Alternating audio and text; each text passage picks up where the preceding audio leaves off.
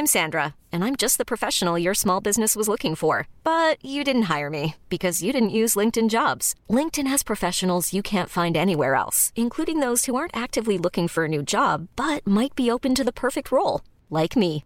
In a given month, over 70% of LinkedIn users don't visit other leading job sites. So if you're not looking on LinkedIn, you'll miss out on great candidates like Sandra. Start hiring professionals like a professional. Post your free job on linkedin.com/achieve today. Bonjour à tous et bienvenue à vous en direct. Cette image, l'émotion après le choc, les questions avec euh, l'enquête, toute la police en deuil et bien au-delà après la mort de Manon, Paul et Steven, des héros du quotidien dans le terrible accident avec une voiture qui roulait à contresens selon les premiers éléments recueillis. Gérald Darmanin à en soutien des policiers. Il va s'exprimer dans quelques instants. Bien sûr, nous sommes en direct et on va l'écouter. Beaucoup de témoignages également poignants dans cette émission des collègues et plus largement, et le mot convient parfaitement, c'est la famille de toute la police qui s'exprime. On va en parler avec cette image en direct. Mais tout d'abord, le journal. Bonjour à vous, Audrey Berthaud. Bonjour à tous, vous le disiez, hein, Gérald Darmanin vient d'arriver. Il doit s'exprimer dans les minutes qui arrivent. Le ministre de l'Intérieur est donc aux côtés des policiers de la ville. Hier matin, trois policiers, vous l'avez dit, ont perdu la vie dans un accident de la route et l'émotion forcément est toujours très forte sur place. Écoutez. C'est un accident qui n'aurait pas dû se produire, surtout une voiture qui roule à contresens. Donc, euh, comme il disait, effectivement, il était peut-être sous emprise de quelque chose. Et euh, bon, malheureusement, ça provoque beaucoup d'accidents, beaucoup de morts. Et on devrait beaucoup plus travailler en amont sur la prévention là-dessus. quoi. C'est bien malheureux de ce qui est arrivé. Euh, on pense aux familles, aux policiers. C'est bien triste cette nouvelle. Et ces jeunes qui viennent de prendre à 23, 25 ans, malheureusement par une voiture, course-poursuite, tout ça ici et là, c'est vraiment dramatique. Ah, Gérald Darmanin qui est en train de, de s'exprimer.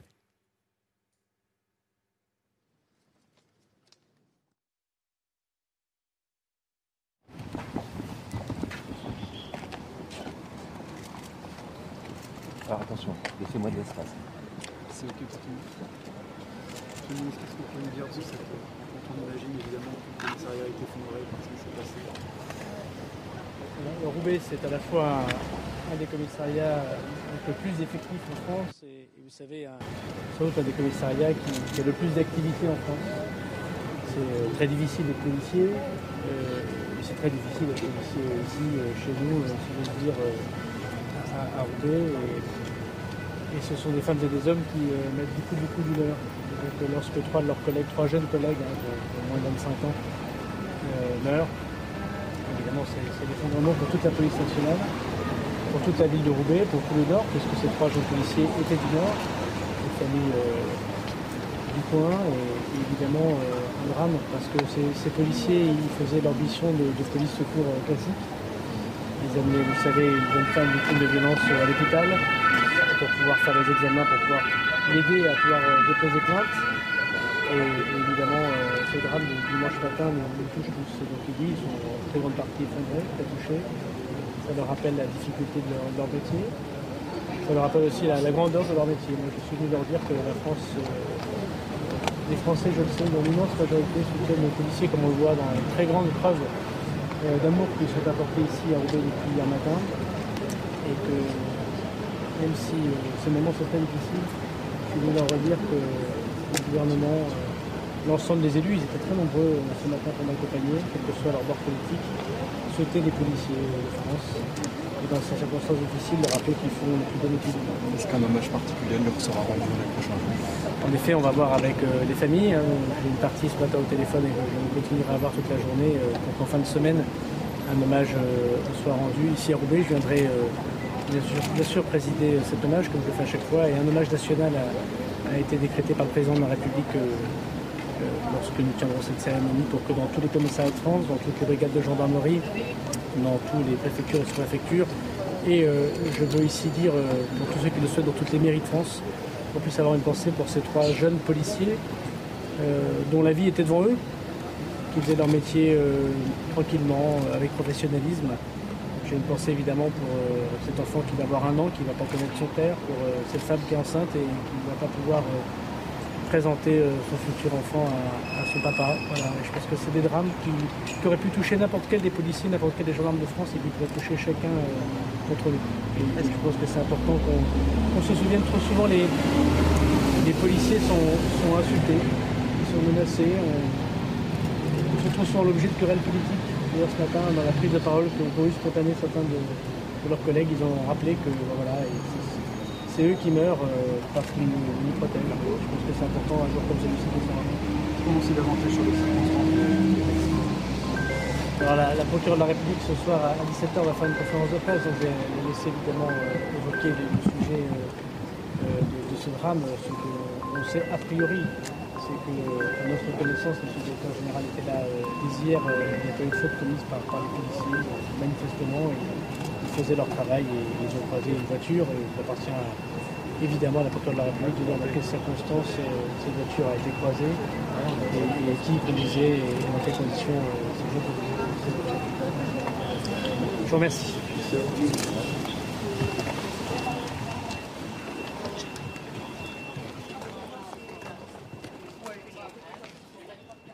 Voilà donc pour la prise de parole du ministre de l'Intérieur Gérald Darmanin qui évoque un drame. Ces policiers faisaient leur mission. La vie était devant eux. Manon, Paul et Steven, trois policiers très jeunes. Hein, ils sortaient à peine de l'école. Le ministre de l'Intérieur qui parle d'un effondrement. Les Français, dans leur grande majorité, soutiennent le policier Gérald Darmanin qui rappelle, qui rappelle également le contexte euh, dans lequel ce drame est arrivé, un contexte où les policiers sont régulièrement, voire quotidiennement insultés et menacés. Et puis on notera qu'il y a également en fin de semaine un hommage euh, qui sera euh, effectué, qui est prévu à, Roubaix.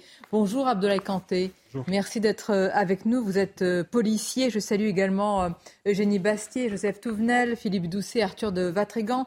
Parole d'abord euh, à vous avant de poser de nombreuses questions. Comment, euh, comment vous sentez-vous tout simplement? On a abordé, on a parlé du mot de famille véritablement. Il n'est pas galvaudé quand on parle des policiers, c'est une véritable famille. Merci à vous déjà de, m'avoir invité aussi et de pouvoir parler parce que dans des circonstances comme ça, c'est très difficile de prendre la parole. De l'émotion parce que quand vous vous réveillez, vous dites que euh, vous entendez que vous avez un collègue, c'est comme un frère, une sœur que vous n'avez pu jamais revoir. Et en plus, ce qui se passe, c'est que c'était des jeunes, en fait, des jeunes qui sortaient d'école à peine, qui faisaient juste leur métier, qui allaient secourir quelqu'un qui était victime de faits très graves et qui euh, ne retrouveront plus chez eux, qui euh, ne retrouveront plus, euh, on va dire, leur père ou leur mère, etc. Et c'est vrai que ça montre encore une fois que le métier de policier, c'est pas un métier comme les autres, parce que c'est un des métiers qu'on peut dire qu'on ne rentrera pas chez nous ce soir. C'est ce qu'on se dit. Et c'est vrai que quand je vois... Ça vous fait réfléchir Vous êtes euh, un policier, si je puis dire, maintenant expérimenté, euh, aguerri. Là, ce sont trois policiers plus jeunes euh, qui étaient véritablement au début de leur parcours et de leur carrière qui ont perdu la vie. pour certains, l'un, l'un d'eux allait être papa. Et puis il y avait, Vous savez, quand, on fait, quand on fait ce métier, c'est quelque chose, on, on est, pour les gens, nous sommes des urgentistes de la société. On sait à quoi on doit s'attendre et on sait que oui, évidemment, ce genre de choses peut arriver. Mais encore une fois, c'est qu'il faut encore remettre du sens à ce métier. Pourquoi on fait ce métier? Pour qui on fait ce métier? C'est ce que je pense que depuis ces derniers temps, on a du mal à faire entendre à certaines personnes qui essaient de vociférer en, en essayant de distiller des, messages euh, de détestation de la police. Et pourtant, quand on voit les élans de, l'élan de solidarité qu'il y a, moi j'ai reçu une, des multitudes de messages, juste des personnes qui n'étaient pas policiers, qui vraiment se sont sentis aussi blessés. Parce que quand vous perdez, euh, il y a des jeunes comme ça qui décèdent, mais c'est vrai que ça, ça vous touche. Donc euh, c'est vrai que tout policier que ça soit du simple gardien de la paix jusqu'à l'officier et même en dehors, oui, aujourd'hui, nous avons perdu quand même trois enfants de la République. Trois enfants de la République, euh, cela résonne avec votre livre qui s'intitule Policiers, enfants de la République. Vous avez dit urgentistes de la société. D'autres policiers comme vous parlent héros du quotidien, appréciés de tous, euh, appliqués dans leur métier. Ils raccompagnaient une victime, une jeune fille de 16 ans qui a été euh, violée. Ils sont morts dans l'exercice de leur fonction, a rappelé le ministre de, de l'Intérieur. Je voudrais qu'on écoute quelques réactions de Français, de citoyens au micro de, de CNews avec cette émotion réelle et palpable. Écoutez-les. Au micro de, Vous allez voir véritablement l'émotion euh, et les mots qui sont choisis par, par ces personnes. On va écouter aussi dans quelques instants euh, les collègues, mais tout simplement là, une sorte de, micro-trottoir euh, au hasard. C'est des personnes que l'on croise dans, dans, notre secteur. Moi j'habite à Tourcoing. On les croise au quotidien sur les routes et ils sont, on sait qu'ils sont là pour assurer la sécurité. C'est sûr que c'est peut-être au mauvais endroit au mauvais moment, mais c'est quand même euh, c'est bouleversant. C'est des, des, dizaines de vies de, de toucher. Quoi. Mon frère est gendarme, donc tous les jours j'ai la peur au ventre par rapport à lui. Moi je suis en soutien pour eux, je suis en soutien pour la famille, pour les proches, pour le commissariat aussi. Je pense que c'est douloureux, c'est douloureux pour nous, pour la ville et pour eux aussi. Évidemment, ce soutien, il fait, chaud au cœur. On va en parler. Je note quand même que le ministre de l'Intérieur rappelle un contexte. Comment ne pas le rappeler, Genis Bassier, avec ces policiers qui sont euh, insultés, menacés, dénigrés, et il faut le dire aussi, par une partie de, la classe politique dans l'échiquier politique. Bien sûr, on peut critiquer l'institution. Euh, on est en démocratie, c'est même légitime la critique. Mais là, on s'en prend parfois aux policiers à dominem. C'est autre chose. Oui, bien sûr. Il est d'ailleurs urgent euh, qu'une partie de la gauche, notamment la France insoumise, change de discours au sujet des policiers, parce que je crois que ce n'est plus entendable euh, leur, relativisation de la violence qui les, touche, et même parfois des accusations très très graves, du genre la police tue, euh, la police sauve, c'est ça que nous montre aussi euh, ce, fait divers atroce, et, ils le payent de leur vie, et je crois que le discours consistant à mettre... Des, enfin, à culpabiliser les policiers, à les désigner à la vindicte, aujourd'hui, il n'est plus audible dans l'espace public, car ils ont prouvé à maintes reprises leur leur utilité, euh, que ce soit depuis les attentats euh, jusqu'aux manifestations récentes, en passant par cette... C'est effectivement ce, ce, ce, ce qui s'est passé hier, qui est un, une mission de tous les jours, ordinaire en fait. C'est-à-dire qu'on va même, même dans des circonstances ordinaires, ils sont aussi euh, potentiellement enfin source de enfin victime et c'est absolument il faut absolument que ce discours change parce que je crois qu'il va être de moins en moins audible dans la société. Écoutons la, la, la sœur d'un gendarme, même, même émotion et même peur, j'allais dire une peur euh, bien inhérente au, métier, c'est-à-dire évidemment le policier peut ne pas rentrer chez lui le soir, père de famille ou alors euh, frère ou, fils. Écoutez ses, ses réactions. Ce soutien-là parce que mon frère est gendarme, donc tous les jours j'ai la peur au ventre par rapport à lui et j'ai déjà eu affaire euh, aux policiers d'issue par rapport à des problèmes et je suis très reconnaissante. Je suis très touchée par euh, voilà entendre ça pour moi, euh, policier ou autre personne humaine. Pour moi, c'est énorme. Ah, moi, c'est un grand soutien par rapport à eux, par rapport aux familles, à tout que ce soit les, collègues, la famille, c'est énorme. C'est énorme. Il y a aussi, on va en parler, ce que l'on sait. On est au premier vraiment élément de, l'enquête, Abdoulaye Kanté, donc euh, choc euh, frontal. Et puis euh, le pédigré des deux personnes dans la voiture, dont le conducteur est mort, qui roulait à, contresens. Apparemment, ça se confirme. Donc les deux connus des, services de police, on va voir un petit peu ce qu'il en est. choc frontal, très grande violence de ce choc, on ne sait pas pour la consommation de, stupéfiants du conducteur, mais j'ai toujours en, tête, parce que là c'est un homicide, ce sera un homicide involontaire. Il toujours les familles, quand on dit involontaire, je ne sais pas s'ils ont consommé des stupéfiants, mais le choc pour les familles, parce que normalement quand on consomme eh bien, ces substances, euh, eh bien voilà, on sait que nous, on est un, enfin, ils sont un danger pour les autres. Effectivement, c'est toute la problématique dans ce genre de cas d'accident ou pas. C'est que effectivement, quand on se rend compte que des personnes qui consomment des produits stupéfiants ou de l'alcool, donc est-ce qu'ils avaient la volonté de faire ou pas? Donc c'est pas à moi de, le préciser. Donc de toute façon, il y a une enquête en cours et je pense que le procureur de la République doit faire un, euh, point presse euh, en fin d'après-midi. Mais toujours la même chose, c'est que c'est toujours un choc que quand vous êtes jeune et que vous mourrez comme ça de la sorte euh, si jeune et euh, c'était de manière inattendue. Est-ce qu'on pouvait l'empêcher ou pas? C'est vrai que c'est quelque chose euh, difficile à dire, mais c'est vrai que ça pose des questions. C'est quand on voit le profil des suspects, donc c'est toujours ce questionnement qui est là. Est-ce qu'on pouvait faire autrement? Est-ce qu'on pouvait stopper cela bien avant? Ce sont des questions qui sont, je pense, on va dire très précipitées. Là, pour l'instant, il y a l'enquête en cours, mais aujourd'hui, c'est un peu le temps du recueillement et de se dire que voilà, nous avons perdu comme trois collègues. Avec un élément qu'a confirmé le ministre de il n'y a pas eu de, faute de, des policiers dans leur, euh, euh, conduite, évidemment, avec cette voiture qui est arrivée en, contresens, choc frontal. Je vous donne la parole, je voudrais juste qu'on écoute, parce que ces témoignages, ils sont euh, édifiants, ils montrent aussi une émotion, ils montrent aussi une angoisse par rapport à, ces métiers aujourd'hui. Écoutons un collègue, justement, de ces policiers, vous allez l'entendre, un collègue très ému et très, très affecté. Vous reprenez le travail ce matin, Comment, comment vous êtes C'est avec la boule au ventre. C'est des jeunes qui ont mon âge. Et euh, bon, je les voyais pas tous les jours, mais ils avaient toujours la joie de vivre et, euh, ils étaient impliqués dans leur métier, toujours là pour le public. Et c'est des valeurs qu'ils emporteront avec eux là-haut. Et c'est triste. On pense aux familles et aujourd'hui on vient travailler. C'est, c'est pas facile. C'est pas facile et ça, ça nous met une claque parce que on voit la réalité du métier. C'est dur et euh, malheureusement c'est pas les premiers, ce sera pas les derniers.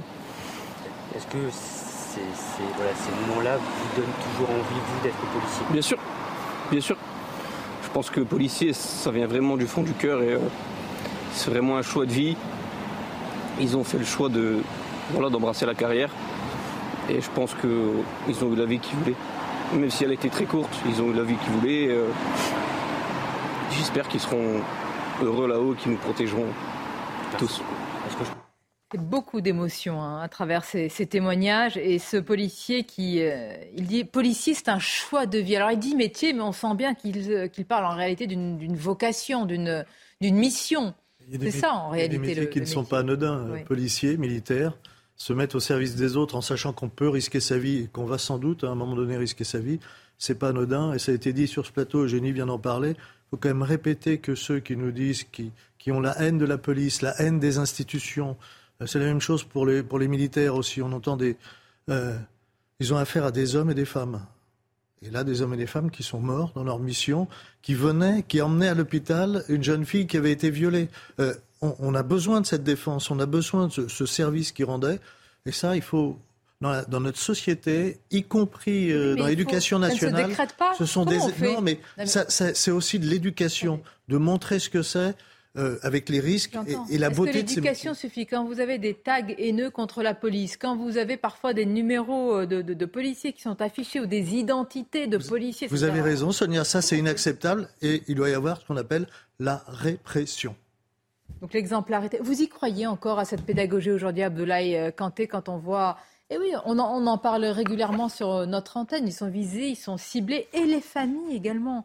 Il faut penser aussi, moi je pense très souvent aux familles de, policiers. Parfois on reçoit des, femmes de policiers ou euh, des hommes qui sont mariés à des, policières et qui vivent aussi au rythme de, ce métier. Vous le dites souvent, euh, Sonia, souvent vous recevez souvent des policiers et que vous leur donnez souvent la parole. Mais quand on voit le témoignage de ce collègue qui est vraiment euh, touchant, qui, qui marque, hein, qui montre que le policier est très pudique. Il est habité par sa mission du quotidien. Le policier, c'est l'appel 17. C'est quand vous appelez, vous avez besoin, vous êtes en détresse, vous appelez qui? Vous appelez la police. Et c'est vrai que souvent, ce sont des personnels de l'ombre, des fois, que euh, on n'entend pas forcément, mais qui vont faire un métier qui, euh, des fois, est peut-être euh, insulté à, à tort, hein, des fois. Mais évidemment, il faut, on peut critiquer, parce que nous sommes un service public. On peut toujours mieux faire. Mais pour autant, c'est vrai que quand on, on, est là et on fait notre métier et on essaie d'être avec les moyens qui nous sont alloués, donc on le fait du mieux qu'on peut. Et quand on voit euh, vraiment cette émotion qui est vraiment légitime aujourd'hui, je pense qu'il est nécessaire, encore une fois, plus que jamais, de dire que les policiers ne sont pas des ennemis de la population. Mais Bien vous, au contraire. Vous voyez où est-ce qu'on en est? Mais, euh, mais vous avez entièrement raison. On en arrive aujourd'hui. Il faut le que... préciser. Mais c'est qui, est, qui est député à Roubaix, c'est David Guiraud, euh, député LFI, euh, qui avait gagné à Roubaix. On le voit d'ailleurs, on voit Gérald Darmanin le saluer sur les images. une poignée de main furtive. Une poignée de main un peu furtive parce que David Guiraud est quand même souvent coutumier des petites phrases anti-police. Il avait même euh, posté une vidéo sur une interpellation à Roubaix de policiers euh, euh, avec des images complètement décontextualisées en demandant, en, en, gros, dénonçant des violences policières là, là où il n'y en avait pas. je ne sais pas comment il doit se sentir aujourd'hui, mais effectivement, ça participe, ces discours. De, il, est, il est l'un des députés qui, qui, sans cesse, est adepte de ces petites phrases, de ces insinuations sur la police. Et je pense qu'il euh, devrait peut-être retenir sa langue dans les, dans les, dans les mois qui viennent parce que l'exemple. C'est que ça infuse auprès d'une partie de la jeunesse. Et donc à partir de là, comment on fait aujourd'hui pour, j'allais dire, euh, eh bien, que ne pas que cette une idéologie, en tout cas que cette haine anti-policier ne s'installe dans certains esprits? Écoutons euh, Gérald Darmanin. On va voir avec euh, les familles. Hein, J'ai une partie ce matin au téléphone et que je continuerai à voir toute la journée euh, pour qu'en fin de semaine, un hommage euh, soit rendu ici à Roubaix. Je viendrai bien sûr, présider cet hommage comme je le fais à chaque fois. Et un hommage national a, a été décrété par le président de la République lorsque nous tiendrons cette cérémonie pour que dans tous les commissariats de France, dans toutes les brigades de gendarmerie, dans toutes les préfectures et sous-préfectures, et je veux ici dire pour tous ceux qui le souhaitent dans toutes les mairies de France, on puisse avoir une pensée pour ces trois jeunes policiers dont la vie était devant eux. Il est vrai que souvent on parle des policiers de manière euh, générale, quelles que soient les, circonstances. Là, évidemment, on a les âges, on a les noms de ces, euh, euh, de ces héros du quotidien, Manon, Paul et, Steven. Abdoulaye Kanté, enfin, on a besoin de rappeler aujourd'hui que les policiers ne sont pas les ennemis de la République. Comment vous réagissez, Philippe Doucet, Arthur de, de Vatrigan? Comment on a besoin de rappeler que notre police est républicaine, parfois dans le débat aujourd'hui en France? Oui, parce qu'on a des contradictions fortes dans notre société. Il y a un certain nombre, de, notamment de jeunes, parce que la rupture, elle est aussi une rupture générationnelle. C'est-à-dire que les plus anciens continuent à porter, à soutenir euh, les forces de police, mais euh, dans les sondages, dans les analyses qui sont faites, le décrochage fait sur les, les plus jeunes générations. Euh, voilà, il peut y avoir un rapport sur. Il y a eu beaucoup de sujets autour des faciès ou des choses comme ça qui, qui pèsent dessus. Après, là, il y, a aussi, je pense, ce, ce la fin de la, ce que nous on a appelé la police de proximité. Moi, j'ai pu ah, voir. Euh, euh, c'est pas ça qui explique aujourd'hui la recrudescence non, mais, oui, mais après, quand on parle, oui, mais regardez, là, vous donnez les prénoms. Donc, on a euh, une police humanisée puisque c'est des individus, c'est Manon, voilà. Mais donc il faut attendre un drame pour que qu'on ressente non, ça. Non, c'est pas, pas, pas un drame. c'est un drame. Est-ce que faut pas attendre un drame pour, Si je vais au bout de mon raisonnement, c'est que derrière, faut aussi euh, vous voyez, quand moi j'étais gamin, je, les questions de sécurité euh, routière, on avait des exercices avec euh, des membres de la police nationale. Donc, c'était. La police est une institution, elle doit être respectée au-delà des hommes et des femmes. Je ne vous donne pas mon point de vue, je, donne une explication pour répondre à votre question. Voilà, donc, Vous êtes d'accord donc du coup, je pense que ce lien-là, manifestement, ce lien police-population, en tout cas sur une partie de la génération, Très sincèrement, malheureusement qu'il est rompu. En dehors de même de mes heures de travail, je vais aussi euh, dans ces quartiers qui euh, ne connaissent pas du tout, j'ai très honnête avec vous, la République. C'est que quand je suis face à certains jeunes, des fois, ils ne connaissent pas la police. Pourquoi ils ne la connaissent pas? Parce que c'est aussi peut-être un manque d'éducation. Certains sont biberonnés à travers les réseaux sociaux où, effectivement, il y a vraiment beaucoup d'inepties qui sont diffusées par euh, voilà, des, soit des influenceurs ou soit même certains partis politiques qui ont cette envie de vraiment être dans l'idéologie de la détestation. Et que quand on leur explique certaines choses, ils se disent Ah, mais finalement, euh, je pense, je ne vous voyais pas comme ça. Donc c'est vrai que c'est une éducation qui a à faire en amont. Mais après, je parce que, vous allez les voir, vous descendez sur le terrain en dehors de la parce fonction que mais parce que pour moi, de répression. Je vais vous dire, je vais vous dire une chose très sincère, parce que moi, quand j'arrive avec un discours sincère, parce que je suis fier de mon métier, vous vous rendez compte qu'il y a quelques temps, il y a le Parisien qui a fait un euh, article pour dire que euh, interroger les familles quand vous voyez que certains enfants se cachent, cachent la profession de, de, de, leur, de leurs parents.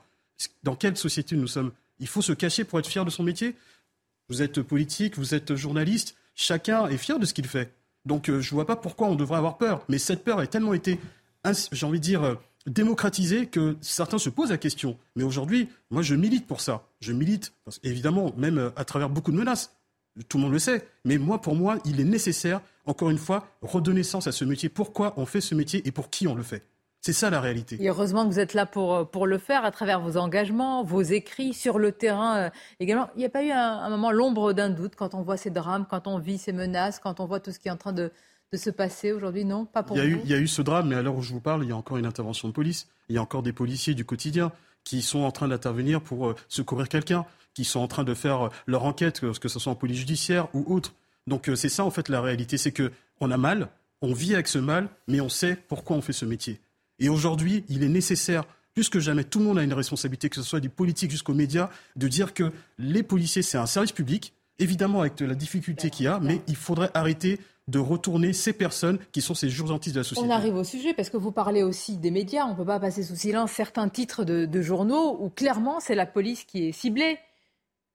Ne me faites pas comme si personne n'était au courant sur ce plateau, vous me regardez, Arthur de Vatrigan. Il y a quand même aussi une responsabilité politique et une responsabilité tous de notre part quand parfois vous avez des, titres de journaux, je ne vais pas citer Libération d'autres, où il y a marqué violence policière, c'est-à-dire un camp a été choisi. Un camp a été choisi de dire qu'il y a que la police, par essence, est violente. Quand, on choisit ses mots, on choisit son camp. Quand un président de la République s'affiche aussi à l'hôpital avec un délinquant, et que Libération refait l'affaire Théo, par exemple, Parler de François Hollande. François Hollande. Euh, tout le monde se rappelle de ça, évidemment. Donc oui, on sait qu'il y a une partie, il y a une lâcheté politique, évidemment.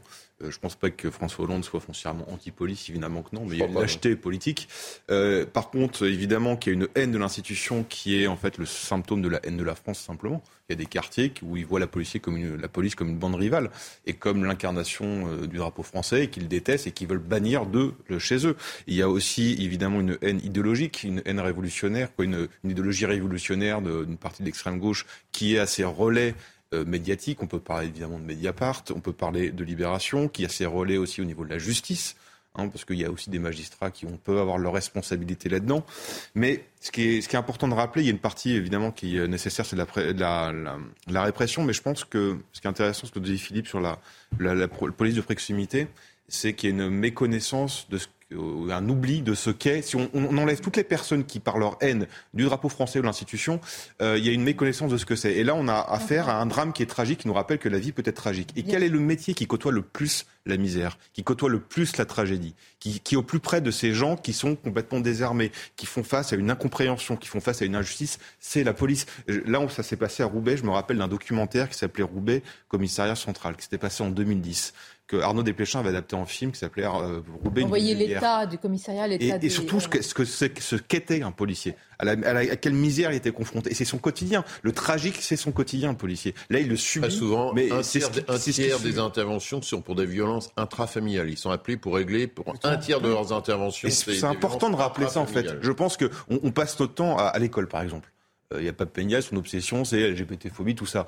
on passe son temps à avoir des interventions, euh, des documentaires, des films, de la propagande. Bon, ok, eh ben, on pourrait peut-être aussi de temps en temps euh, faire découvrir aux enfants pour ceux qui ne sont pas éduqués ou ceux qui n'ont pas la chance de, de, découvrir ça, ce que c'est que le métier de policier. Parce qu'il y a évidemment une part d'éducation aussi, et malheureusement, et d'inculture.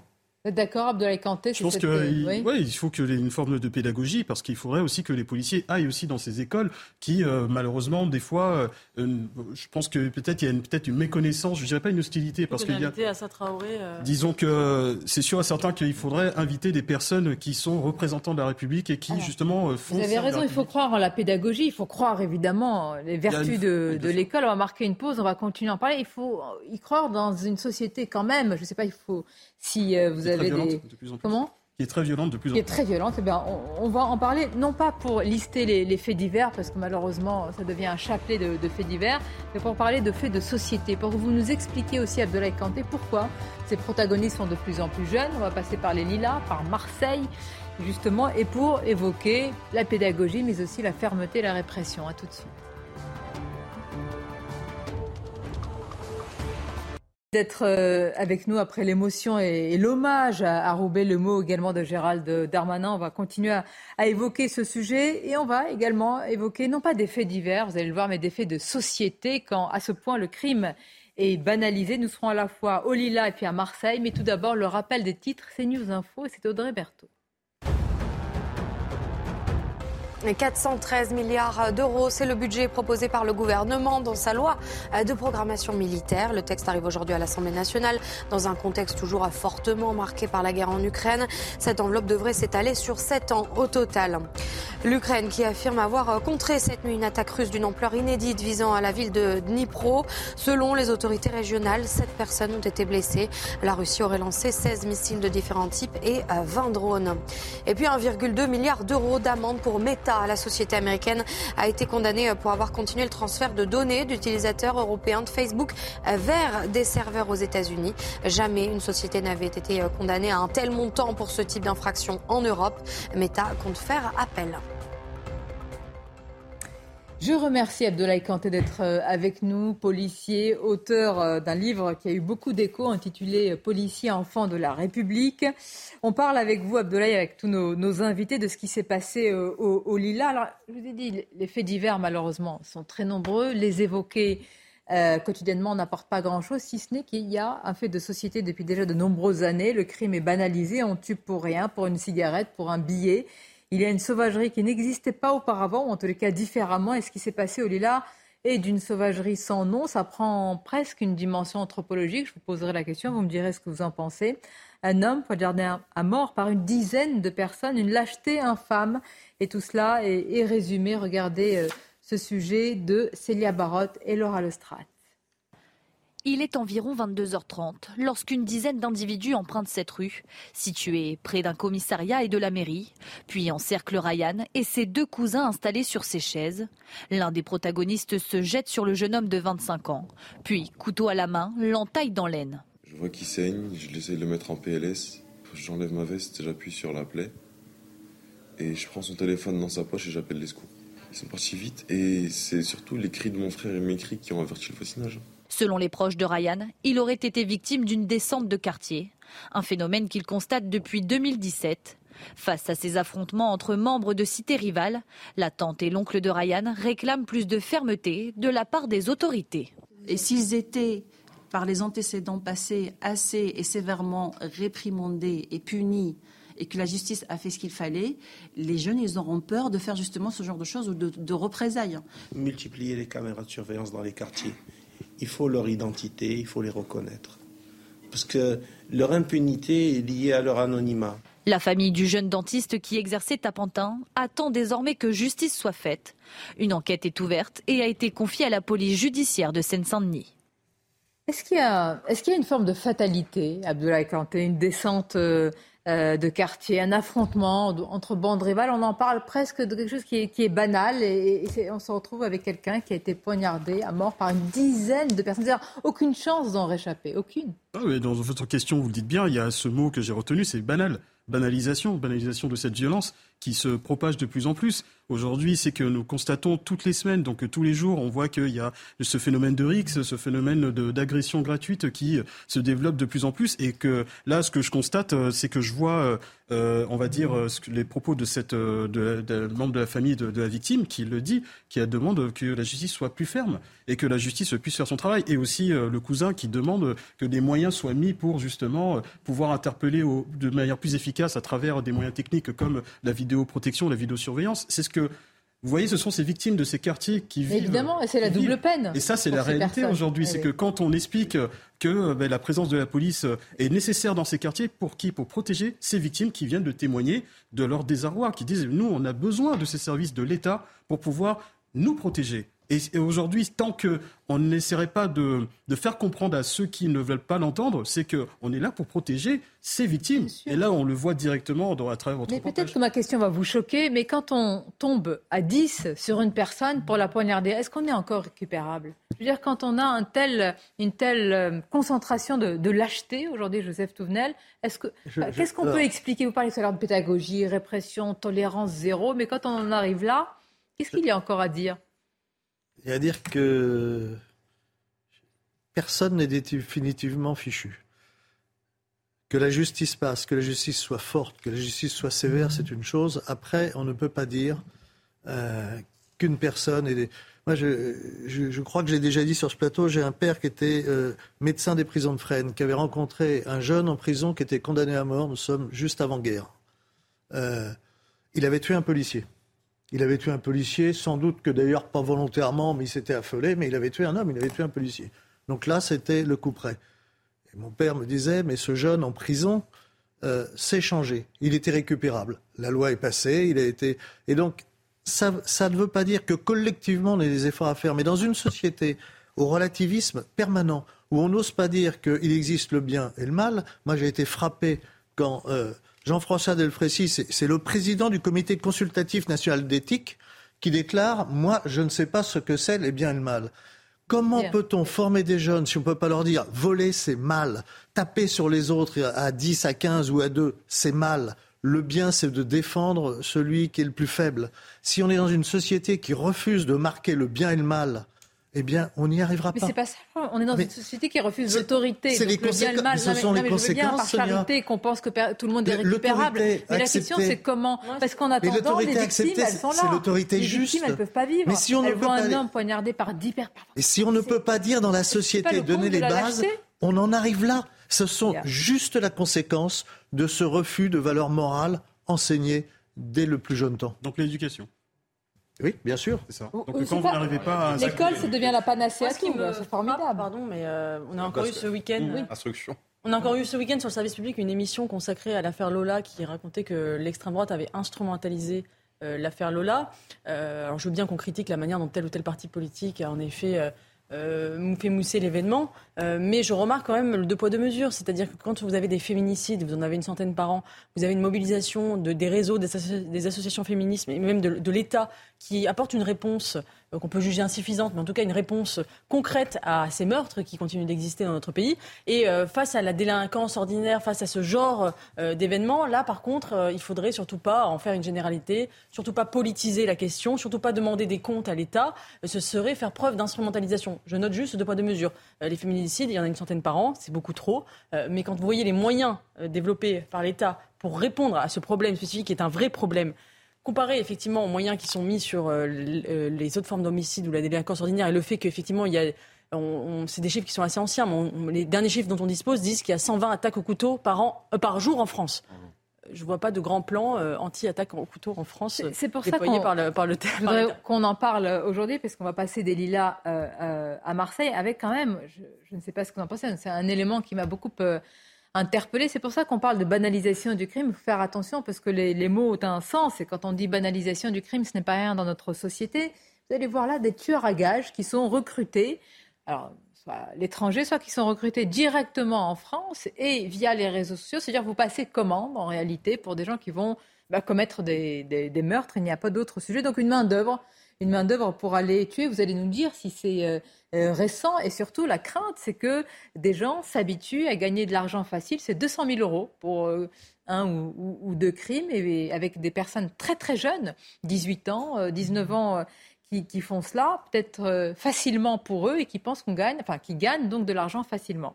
Regardez ce sujet autour de ce qui s'est passé à Marseille et cette fusillade. Mais tout d'abord, on va écouter une réaction. On déplore malheureusement trois, trois blessés, trois jeunes blessés par, par arme blanche.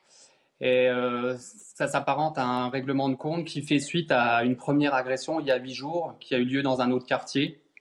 Et euh, on voit bien qu'il y a une escalade de la violence. Il y a des tirs de ce qui s'apparente à de la Kalachnikov euh, sur les façades d'immeubles. Et dans le hall d'entrée, on a également constaté des gros impacts pouvant être, je j'utilise de conditionnel, sans doute des tirs de fusil à pompe. Les collègues m'ont parlé d'une quarantaine de personnes. Et en début de semaine, donc euh, sur des premiers, euh, rassemblements à, chercher à se faire vengeance, on a parlé d'une centaine de personnes en, début de semaine. Donc il y a une quarantaine de personnes. Mes collègues ont pu intercepter un certain nombre de véhicules avec des individus à bord euh, qui étaient cagoulés, armés de battes de baseball, d'armes blanches. Et euh, donc ça fait, c'est vraiment inquiétant. Mes collègues, euh, peu nombreux, euh, doivent faire face à ce, genre d'intervention. ils sont largement en sous-effectif, assez démunis. Donc je tiens également à saluer leur travail du quotidien. Est-ce que, est-ce que c'est un phénomène nouveau, Abdoulaye Kanté? Ce sont vraiment, c'est pas, enfin des, on va dire les mots, ce sont pas des professionnels. Ce sont des, tueurs à gages qui sont recrutés, qui vont faire presque leur publicité sur, les réseaux sociaux. C'est comme euh, le trafic de stupéfiants qui, euh, qui a évolué. Qui est, donc, euh, si vous voulez, les délinquants se modernisent. Donc, on sait qu'on est dans une phase de ce qu'on appelle l'ubérisation de tout ce qui est trafic de stupéfiants. Et là, on a aussi une forme d'ubérisation aussi de, personnes, de tueurs à gages qui, on peut appeler ça comme ça, qui vont justement être mandatés pour aller euh, soit intimider ou soit aller euh, tuer des personnes euh, dans le cadre de la concurrence, on va dire. Donc ça, c'est une réalité. Et je tiens aussi à féliciter mes collègues de la BRI qui ont interpellé justement un de ces individus qui a été mandaté par d'autres pour justement, voilà, qui est soupçonné de meurtre de certains individus dans le cadre du trafic de stupéfiants. Donc on voit qu'il y a une certaine évolution, notamment en matière de criminalité, et aussi de pouvoir essayer de du côté des trafiquants de stupes d'aller euh, intimider d'autres pour euh, récupérer le terrain. Mais on passe par quoi? Par une forme d'ubérisation. Donc, euh, on va dire, on commandite à, soit à l'étranger ou soit par des moyens électroniques pour commettre le larcin. Le Parisien, le journal Le Parisien ce matin parlait d'un jeune homme, Mathéo, 18 ans, qui vend ses services, c'est-à-dire si vous recherchez un tueur à gages, disponibilité, mais voilà où, où on en est, ubérisation. Avec aussi Arthur de Vatrigan, euh, ces camps, ces clans, ces, camps, ces partis adverses qui disaient il y a, quelques années, c'est ce qu'ils disent, il y avait une forme de respect de statu quo, on ne tuait pas, euh, on en est là. Tout le monde est n'importe qui. Or aujourd'hui, eh bien, ça, ça canarde dans tous les sens. Il y avait, ils observaient même, j'allais dire, dans leur grande criminalité, une forme de, non pas de respect, mais en tous les cas, avec certaines règles limites qui n'étaient pas dépassées. Aujourd'hui, elles sont totalement, euh, elles ont totalement explosé. On va faire attention à pas trop fantasmer le code de l'honneur des voyous, parce qu'on a quelque chose qui, qui, voilà, qui est dans l'autre imaginaire par la littérature, le cinéma, tout ça. Il faut faire quand même attention à ça. Mais vous savez, le lien entre les Lilas et Marseille, en fait, simplement, c'est que c'est juste un État dans l'État. Vous dites qu'il n'y a pas d'autorité. Il y a une autorité, c'est pas celle de l'État, c'est une autre autorité, tout simplement. Donc une autre, autre autorité avec d'autres règles, avec d'autres moyens de commerce qui sont le trafic de drogue, avec d'autres moyens de justice qui sont les règlements de compte. L'autorité d'un narco. Euh, bah oui, narco-région. Vous avez des États dans l'État, simplement. Donc l'autorité existe. Je veux dire, on ne reviendra jamais à un, État sauvage complet. On a trop été habitué à la civilisation. Sauf que la civilisation, elle va s'adapter. C'est-à-dire qu'on veut euh, l'autorité du plus fort. L'autorité du plus fort, si l'État n'est pas là, on va prendre le gangster, on va prendre le voyou, on va prendre le parrain. On s'adapte. Et, sur la, vous parlez de, du changement entre euh, dans, les narcotrafiquants, en, entre avant on commanditait, en gros, on voulait buter le parrain, le, parrain, et on commanditait un meurtre dessus. Aujourd'hui, c'est partout. Simplement parce qu'en fait, il y a une, il y a une évolution, c'est que avec le, le chiffre d'affaires, le bénéfice que représente le trafic de drogue. Les jeunes, combien par an C'est 5 milliards, de chiffre d'affaires et 3 milliards de bénéfices. C'est un marché florissant, c'est le moment d'investir. Hein. Et là, non, mais alors là, vous ne soyez pas ironique. Ah, malheureusement, c'est quand on voit l'État, quand on voit que on, n'encouragez pas à ça, s'il vous plaît. On a, on a, on a des, euh, des, on a des applications qui vous permettent. Alors maintenant, je ne sais pas comment alors, les Alors le problème, c'est le marché finalement, c'est le consommateur, c'est l'offre et la demande. Vous voulez faire le lien? Il s'est passé quoi ce week-end? Il y avait le technique euh, co-festival, je sais pas quoi là. On disait oui, c'est pas grave, tout ça, ça fait combien? 30 000, 30 000 consommateurs de drogue à peu près si je prends la moitié des gens présents. Bah c'est quoi en chiffre d'affaires? Voilà, vous regardez, et qui, qui ça nourrit qui? Ça nourrit les trafiquants. Et aujourd'hui, les, les, ceux qui veulent monter euh, très rapidement parce qu'on a une jeunesse qui est pas que qui est pas qu'à l'école, qui est impatiente et qui veut tout de suite monter très vite, bah, ils, vont rapidement choper les territoires en allant attaquer directement euh, les petites mains qui, euh, qui, qui, qui, revendent ou qui font chauffe pour récupérer le territoire sans attendre de passer par. Ça devient de l'argent facile, 200 000 euros. Mais enfin, je dis argent facile. 200 000 euros pour quelqu'un, c'est quand même beaucoup. L'acte est, terrible. je ne sais pas si c'est facile. C'est qu'aujourd'hui, en fait, on a vraiment un ça où on voit que ça devient de plus en plus juvénile cette forme de, de délinquance parce que ce sont les, ce qu'on appelle les guetteurs qui, euh, à l'époque, euh, moyennant un kebab, euh, donc pouvaient rendre certains services et après ça a évolué et que même les guetteurs maintenant ont évolué, maintenant veulent ce qu'on dit prendre une grosse part du gâteau. Mais on voit aussi que la politique de de pilonner, on va dire, ces points de deal, c'est un peu comme si vous tapez dans la fourmilière, donc si vous voulez, ça se disperse. Donc euh, ça demande énormément de moyens, donc évidemment de la présence. Je prends l'exemple de Marseille. Euh, ce qui se passe, c'est qu'il n'y a jamais eu autant de déploiements, malgré euh, voilà, le, les tueries qu'il y a en ce moment. C'est plus que les quartiers nord, hein, c'est tous les quartiers à Marseille. C'est ce que je dis, c'est que si vous voulez, c'est que le fait que, évidemment, nos collègues, que ce soit de la brigade anticriminalité ou de la CRS 8 qui sont présentes, et aussi je tiens aussi à rendre hommage à la police judiciaire qui démantèle une centaine de réseaux, mais c'est vrai que ça continue et ils font un excellent travail. Donc ça montre que certains ne veulent plus rester figés dans leur quartier d'habitude, c'est qu'ils veulent aussi opérer ailleurs. Donc ça montre aussi d'un côté que voilà, on reste vigilant, même s'il faut des moyens supplémentaires pour lutter. Des moyens et peut-être, j'ai dit un autre logiciel. Les habitants n'en peuvent plus. Ça fait des années que le constat est fait. Ça fait des années qu'on dit. La police ne pourra pas tout non plus. Il y a aussi une, ça, il bah, faut aussi bah, euh, le dire. Vous avez tout résumé et on regarde le sujet de, Mathilde Ibanez qui nous résume aussi quand même les faits, d'où tout cela est, est, parti. Nous sommes à un nombre aujourd'hui de victimes à Marseille de plus en plus jeunes qui est proprement édifiant et aucun quartier n'est malheureusement plus épargné. Hier, aux alentours de 5h40 du matin, des tirs ont retenti dans le 11e arrondissement de Marseille. En sortie de boîte de nuit, cinq personnes âgées d'une vingtaine d'années ont été prises pour cible à bord de leur véhicule par des tirs de Kalachnikov. Trois d'entre eux sont décédés sur le coup. Une attaque euh, à la Kalachnikov, à l'arme lourde, euh, qui semble viser cette voiture euh, spécifiquement, avec une voiture qui a été utilisée par les auteurs, qui a été retrouvée incendiée un peu plus loin donc c'est un mode opératoire que l'on connaît bien dans les trafics de stupéfiants. Ils sont issus de la cité Félix Pillat, à l'opposé du lieu du drame, un quartier pourtant résidentiel. Ce qu'on a à déplorer ce matin, malheureusement, c'est que on se rend compte que à Marseille, tout arrive, euh, tout arrive partout, surtout, et, c'est extrêmement inquiétant pour les, les forces de police que nous sommes. L'enquête a été confiée à la police judiciaire. Les assaillants n'ont toujours pas été retrouvés. À ce jour, Marseille dénombre 21 morts depuis le début de l'année liés à des trafics de stupéfiants. Vous avez dit tout à l'heure, euh, vous avez comparé un, narco-État, en tous les cas une narco-région. Et souvent, quand on dit parfois de certaines zones, territoires perdus de la République, les policiers nous disent non, on ne veut pas dire ça parce que c'est comme si on n'a pas accès. Abdel Kanté, non non, je pense que euh, la sémantique, quand on dit que c'est des territoires perdus, euh, certains évidemment vont le distiller ce genre de message, mais la police, elle est, elle est partout. C'est que simplement certains ne veulent pas la voir. Donc euh, oui, on pense que on ne pourra pas mettre un policier. mais l'autorité est nulle part. Oui, non, on ne pourra pas mettre un policier derrière chaque habitant. Ça ah, aussi, il faut être, je pense aussi être pragmatique. Mais une réalité est que ce sont des choses qui se font en amont. C'est vrai que quand on veut démanteler un, un, point de deal, c'est pas du jour au lendemain. C'est que même si vous allez pilonner, vous allez avoir de la présence, ils vont se déplacer. Mais derrière, il y a un travail.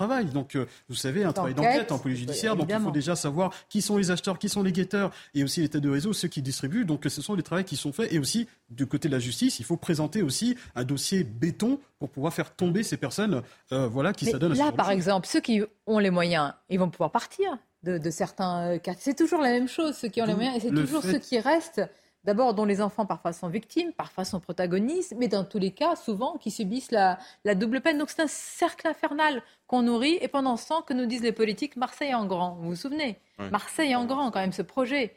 Mais là, c'est la délinquance en grand. Après, il n'y a plus beaucoup de quartiers qui sont épargnés parce qu'ils vont dans tous les centres-villes, des petites, moyennes et grandes villes maintenant. Des nouvelles villes qui sont. Mais, mais après, il faut, notre système n'est pas adapté à l'évolution du marché de la drogue. Aujourd'hui, le marché de la drogue, c'est que vous avez déjà un éventail de substances qui s'est vachement élargi. C'est-à-dire que vous voyez le prix de l'héros de la cocaïne aujourd'hui, euh, c'est rien par rapport à il y a 20 ans. Donc vous avez un marché qui s'élargit. Et ensuite, au niveau du recrutement, vous parlez des tueurs à gages qui sont recrutés.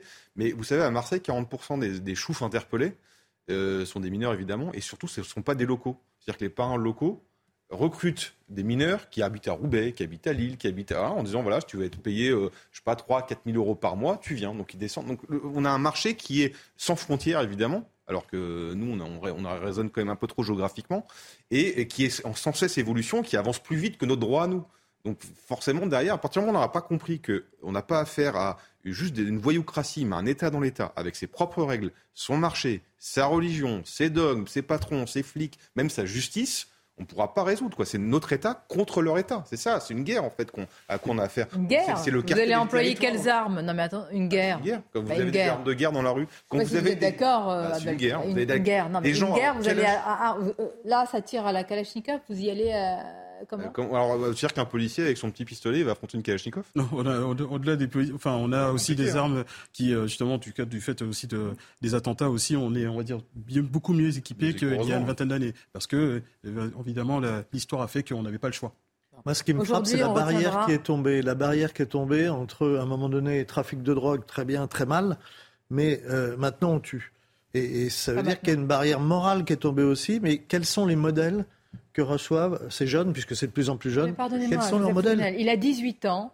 On lui dit 200 000 euros, il va tuer n'importe qui. Eh bien, quelles, ont, je crois que les valeurs morales et le modèle, on en est très quels ont été Mais oui, justement, quels ont été ces modèles depuis son plus jeune âge Il ne raisonne pas comme vous et moi.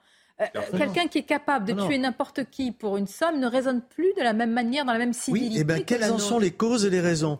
Regardons. Et si on essaie de voir les conséquences Regardons les familles. Regardons les familles. Est-ce qu'il y en a? Est-ce qu'il n'y en a pas? Comment ça se passe? Et regardons les modèles qui lui ont été donnés.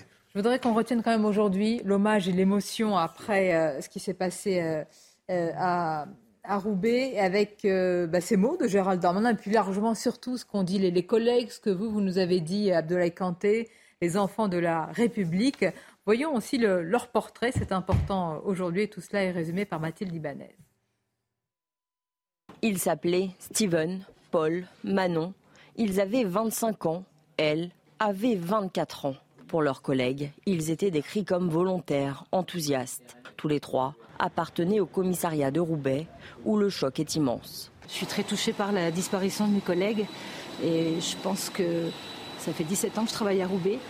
On est descendu tellement de fois dans la cour pour, euh, pour euh, remémorer des collègues morts en service et que cette fois-ci, ça va être notre tour pour nous collègues. Et ça, je crois que c'est Enfin voilà, c'est très émouvant. Voilà.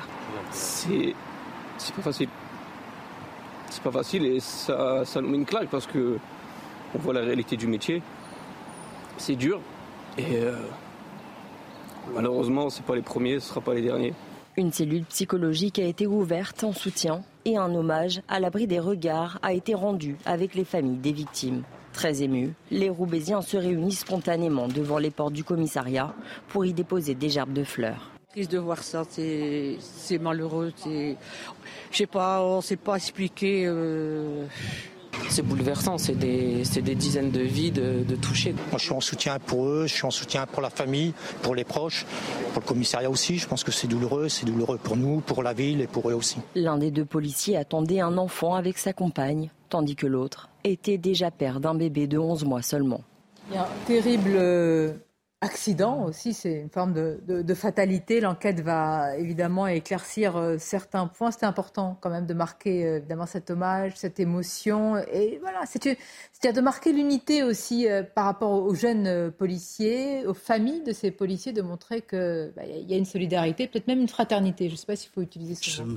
C'est au-delà de la fraternité. Je pense que quand on se réveille et qu'on apprend aussi le décès brutal aussi de jeunes collègues qui étaient à peine stagiaires, et quand on voit aussi l'histoire, c'est que certains voilà ne connaîtront pas leur enfant, d'autres qui étaient enceintes, donc c'est voilà c'est quelque chose de dur et que ça remet aussi un peu, ça réhumanise on va dire ce métier. Bien que certains nous voyaient comme des robots ou comme des personnes qui sont sous les ordres, etc.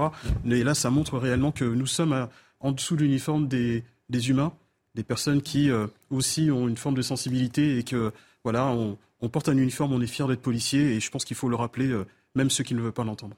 Et merci de nous l'avoir rappelé. Avec, euh, avec vos mots, Abdoulaye Kanté, relisez euh, policier, enfant de la République, on apprend beaucoup de votre engagement, de votre humilité, aussi une forme d'abnégation, euh, bien sûr. Merci encore. Restez avec nous. Alors, alors, on va parler de ce qui se passe chez les Républicains, mais surtout sur un sujet qui est celui de l'immigration. Et les Républicains contre-attaquent pour durcir le projet du gouvernement, avec quand même, et c'est ça qui m'intéresse, une proposition de faire en sorte que le droit français prime désormais sur le droit européen. Quelles conséquences et qu'est-ce que cela peut induire en termes de sortie ou pas de l'Union européenne Nous parlons également des maires, les maires de France, incivilité, tag, violence, SOS, maires en danger. Beaucoup tirent la sonnette d'alarme. À tout de suite. Merci d'être avec nous. Tout à l'heure, nous reparlerons de cet accident euh, de la route qui a coûté la vie à quatre personnes, dont trois policiers. Gérald Darmanin à Roubaix leur a rendu euh, hommage. La vie était devant eux un drame et ces policiers faisaient leur, euh, leur mission, accomplissaient leur mission, a dit le ministre de l'Intérieur. Dans quelques instants, nous parlerons des LR, toute autre chose offensive sur l'immigration avec la menace des républicains qui iront peut-être jusqu'à la motion de censure si le gouvernement ne durcit pas le texte. Mais tout d'abord, le journal. Rebonjour à vous, cher Audrey Berthaud. Rebonjour Sonia, bonjour à tous. Le ministre de l'Intérieur, donc, qui était bien euh, au commissariat de Roubaix, il a pris euh, la parole. Gérald Darmanin a annoncé euh, un hommage national aux trois policiers qui ont perdu la vie hier dans un terrible accident de la route. Écoutez-le. On va voir avec les familles. Hein. J'ai une partie ce matin au téléphone et que je continuerai à voir toute la journée pour qu'en fin de semaine, un hommage euh, soit rendu ici à Roubaix. Je viendrai euh, bien sûr, présider euh, cet hommage comme je le fais à chaque fois. Et un hommage national a, été décrété par le président de la République lorsque nous tiendrons cette cérémonie pour que dans tous les commissariats de France, dans toutes les brigades de gendarmerie, dans toutes les préfectures et sous-préfectures, et je veux ici dire pour tous ceux qui le souhaitent dans toutes les mairies de France, on puisse avoir une pensée pour ces trois jeunes policiers dont la vie était devant eux, des élèves absents pour euh, le jour euh, de la fête de l'Aïd. Euh, le ministère de l'Intérieur reconnaît qu'une évaluation du taux d'absentéisme a été demandée ce jour-là. La secrétaire d'État chargée de la citoyenneté affirme que l'initiative ne relève pas d'une volonté de fichage des élèves. Les détails et les explications de Marine Sabourin. Le gouvernement sort du silence après l'indignation du corps enseignant dans un communiqué publié par Sonia Baquet, secrétaire d'État chargée de la citoyenneté, qui dément tout fichage. Voici ce qu'elle dit.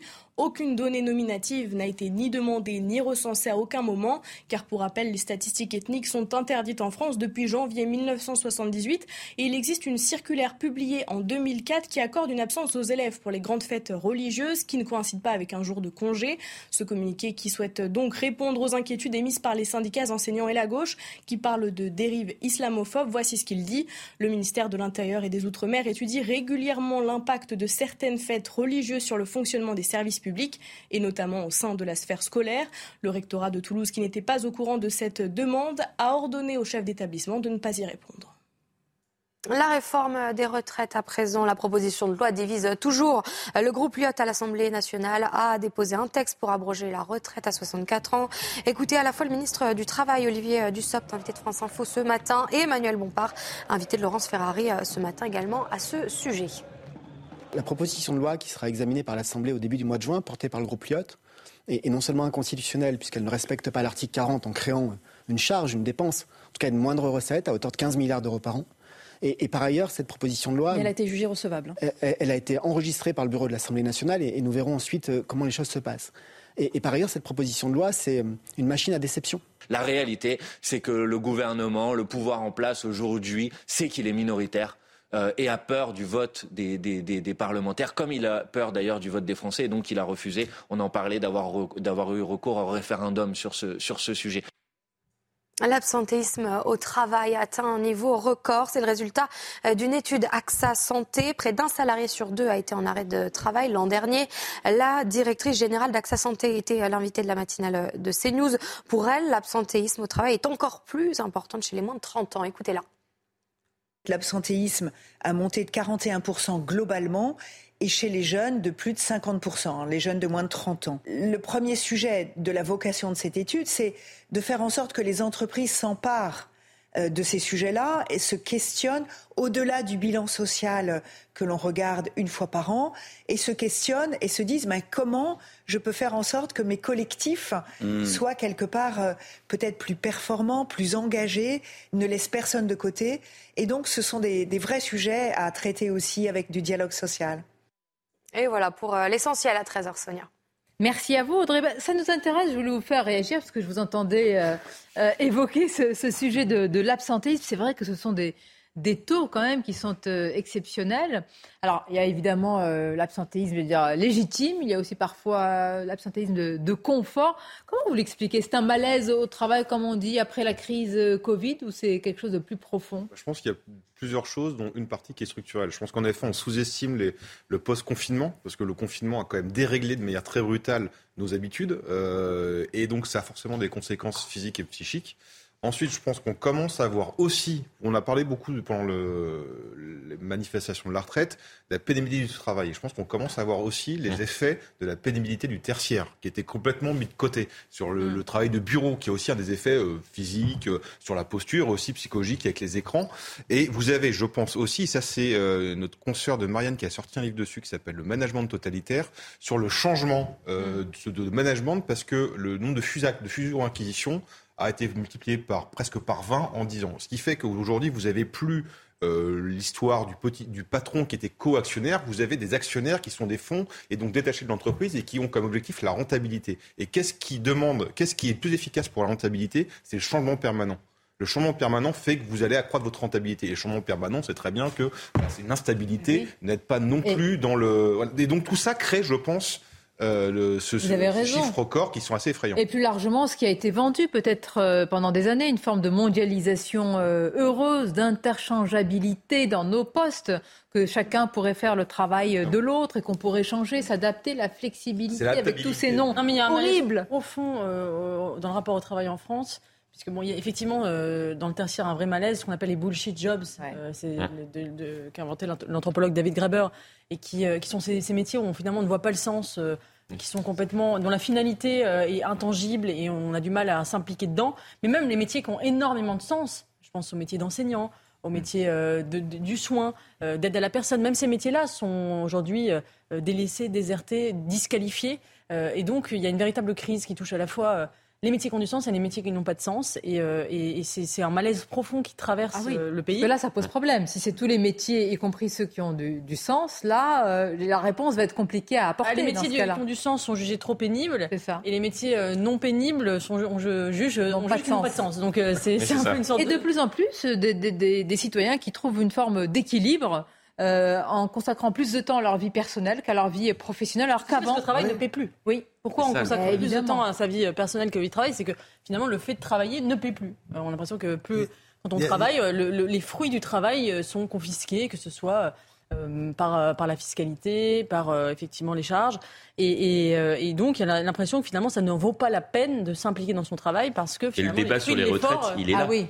Il est là. Il est là. Tout le débat, malheureusement, qu'on n'a pas eu sur euh, ces, ces, ces 5-6 derniers mois mm. sur la réforme des retraites et pourquoi il y a eu une telle hostilité à l'égard de la réforme des retraites, c'est parce que justement on a perdu ce sens-là euh, du, du, travail, de la finalité euh, de, de, notre travail. Pour moi, effectivement, je pense qu'il y, y, y, a deux problématiques. Il y a ces, ces, ces métiers qui sont qui sont à la fois visibles mais peu rémunérés, et donc effectivement il y a une perte de sens parce qu'on estime qu'on travaille entre guillemets pour rien. Euh, et qu'on va travailler euh, plus longtemps. Et il y a ces métiers euh, qui sont mieux rémunérés, mais dont on ne voit plus le sens. C'est-à-dire qu'on perd effectivement ce, ce, ce sens du, du travail, c'est-à-dire la finalité de, de l'œuvre qu'on peut accomplir au sein d'une entreprise. les Français se sont rendus compte aussi qu'ils étaient bien, ils sont dans toutes les analyses, ils sont heureux globalement dans leur vie privée et malheureux globalement, évidemment avec des exceptions, heureusement, au travail pour les raisons qui viennent d'être évoquées. Et effectivement, sur les changements d'organisation. J'ai connu des entreprises qui faisaient le choix de déménager tous les trois ans pour rester en mouvement et perdre du personnel dans la il y a quand même, de ça. Alors, je ne sais pas si c'est le libéralisme, l'ultralibéralisme, appelez-le comme vous voulez, mais il y a quand même une idéologie quoi, qui a été vendue il y a, il y a une vingtaine d'années dont on voit aujourd'hui les effets dévastateurs. Alors il y, a, il y, a, plusieurs effets. Mais, c'est tous ces mots, euh, flexi, sécurité, euh, open, tout ça. Enfin, c'est la connais pas. C'est la flex office. Ah, flex office. Voilà. Mon mot préféré. Bonjour. Le temps flex office. Arrête de arrêtez de prononcer ce mot. Il écorche tout. Non, mais il y a des entreprises aujourd'hui qui ont fait le choix que les gens n'ont plus leur bureau. Et donc, ils arrivent le matin, ils ont un caisson, et avec ça, ils ont gagné 30% de surface. Donc, euh, ce qui évoquait Arthur sur la 30% de surface et, peut-être 50% euh, de burn-out. D'ailleurs, regardez, même ces entreprises avec le télétravail qui aimeraient revenir à moins de télétravail, eh bien, ils n'y arrivent plus parce que les salariés disent Vous, avez dans l'entreprise ce qu'on appelle les injonctions factices. Ça, ça se développe. C'est-à-dire qu'à un moment donné, on vous fait des chartes, on vous dit vous êtes bien, on vous dit on a euh, des valeurs, etc. Et puis vous constatez sur le terrain que ce n'est pas du tout le cas. Ça touche d'ailleurs des grosses entreprises comme les petites start-up où euh, on est tous copains les gars et il y a même un baby-foot pour la pause. Et puis on se fait. Euh, On vous met des salles de gym, de repos, etc. Mais c'est la tyrannie de l'autre côté. Du coup, on lâche complètement. Mais c'est aussi la victoire un peu de l'ultralibéralisme. C'est quoi? On a appris pendant des années que le but, c'était d'avoir le meilleur rendement, c'est-à-dire d'en apporter le moins pour en retirer le plus. Ça, c'est le but de la société qui doit faire de l'argent chacun comprenant qu'on est sa petite entreprise individuelle, eh bien le salarié se dit, moi je vais en apporter le moins et en retirer le plus. Vous parlez une personne, c'est pas grave. Quand c'est ah la masse, c'est gravissime un vrai pour la sujet et puis peut-être dernier point, l'hyper-individualisme qui gagne.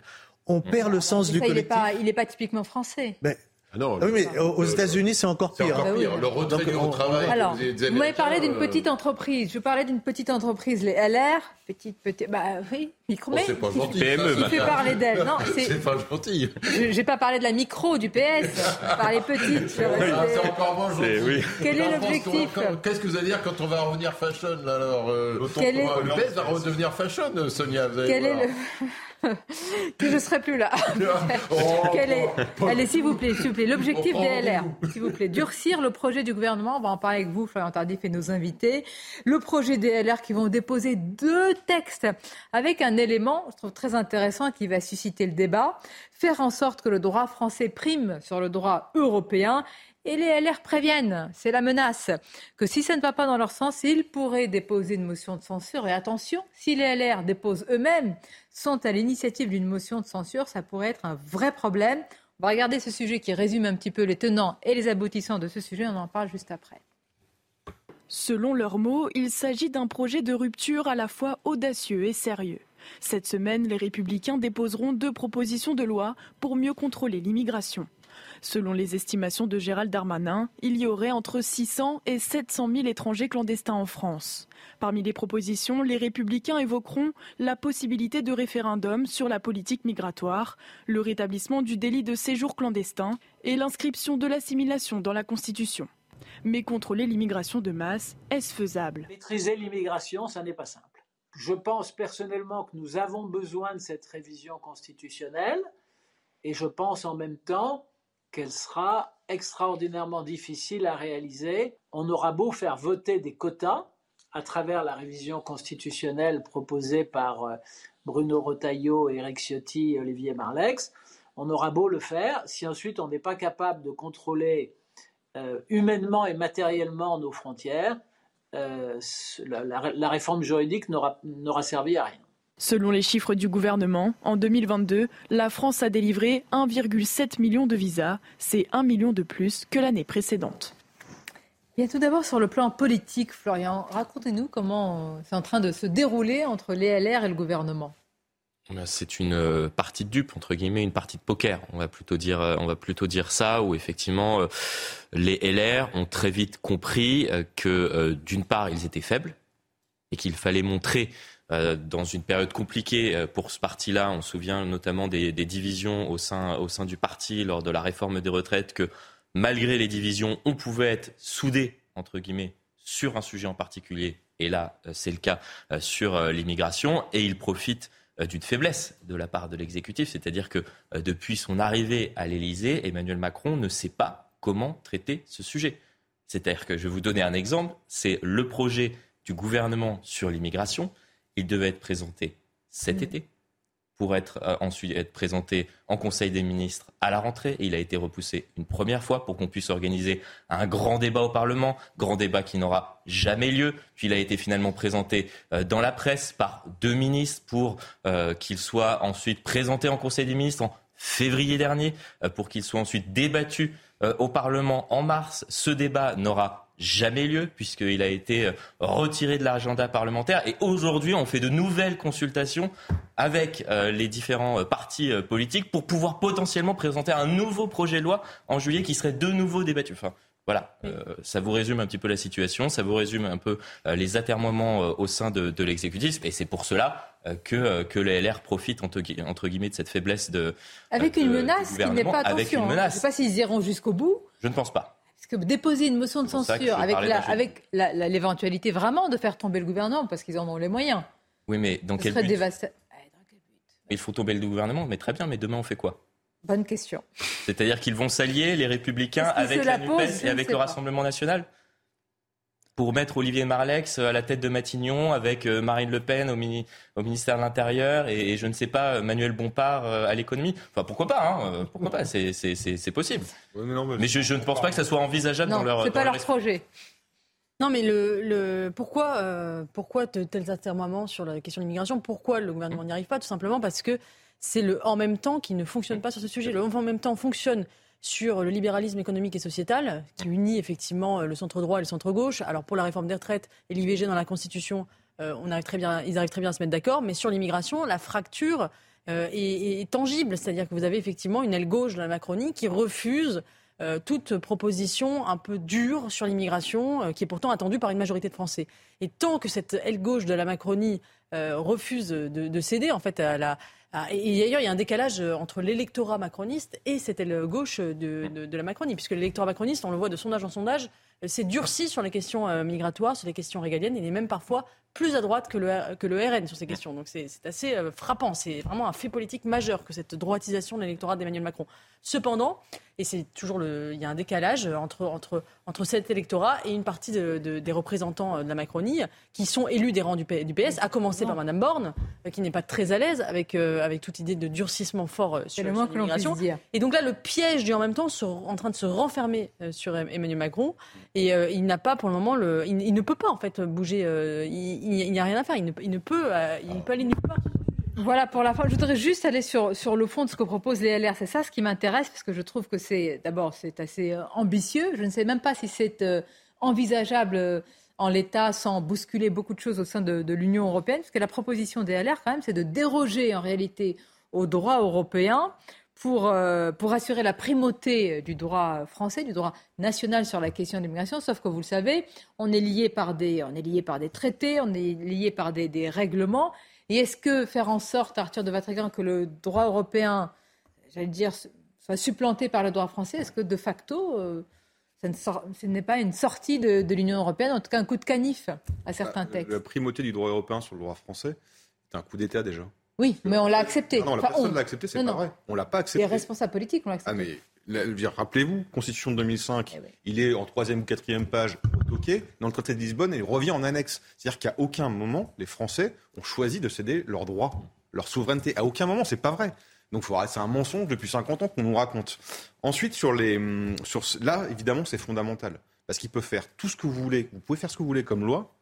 Euh, la réalité, c'est que la primauté du droit européen, mais pas que du droit européen d'ailleurs, en fait, la primauté des, des, euh, institutions qui ne sont pas élues, Conseil d'État, Conseil Constitue, Conseil, le Conseil des droits, l'Europe, tout, tout, ce que vous voulez, à chaque fois, prend le pas sur les décisions politiques. Donc là, ce qui est hyper intéressant dans, cette, dans ce projet de loi, parce qu'on se demandait quand même depuis un certain moment à quoi servaient les LR, là, ils offrent vraiment une réponse intéressante. D'un point de vue de la com interne, ils montrent l'unité et ringardisent les putschistes type Pradier avec leur pauvre petit référendum d'initiative partagée qui ne marche pas. D'un point de vue de la com externe, c'est hyper intéressant, c'est que jusqu'à présent, ils s'adossaient euh, aux propositions euh, d'Emmanuel Macron, ils étaient dans la, dans la, mm. dans la contre-attaque. Là, ils mettent Emmanuel Macron dos au mur en envoyant au, passage un plan Darmanin, parce que Darmanin, il va falloir qu'il se positionne. Parce que c'est je suis droite, je suis droite, je suis droite, et je suis un peu le nouveau Sarkozy. Là, il va falloir qu'il se positionne. Il va faire quoi? Il va se brouiller avec la, majorité ou euh, va plutôt rejoindre ses petits camarades? Et voilà, ce sur le fond, ce qui est hyper intéressant, c'est que ce projet de loi est complètement global et offre surtout une réponse à chaque problématique. Et la première des problématiques, c'est en effet euh, Mais est-ce que c'est faisable? pouvoir Le ministre du Travail dit ce matin que c'est inenvisageable. Depuis quand on écoute le ministre du Travail? non mais, non, mais les, LR, ils va dire que c'est faisable, ça va contre ce qu'ils pensent. Donc on peut aller contre les directives de, ou les décisions de la Cour de la justice, de l'Union européenne. La souveraineté française. Voilà. Et très bien. Ça le Danemark l'a fait. Le Danemark l'a fait. pays qui le font. Et puis on a l'impression que les LR redécouvrent le gaullisme il y a environ 81 ans, euh, jour pour jour, Général de Gaulle déclarait La démocratie se confond exactement pour moi avec la souveraineté nationale. Les LR sont en train de se dire bah, C'était pas si bête que ça et si idiot que ça. Après, l'Europe est diverse et il y a des pays qui savent très bien faire appliquer leurs textes et leurs lois, prendre ce qui les intéresse au niveau européen et faire euh, ce qui les intéresse au niveau national. Euh, regardez la Pologne, regardez la Hongrie aujourd'hui, regardez. Donc, c'est pas infaisable.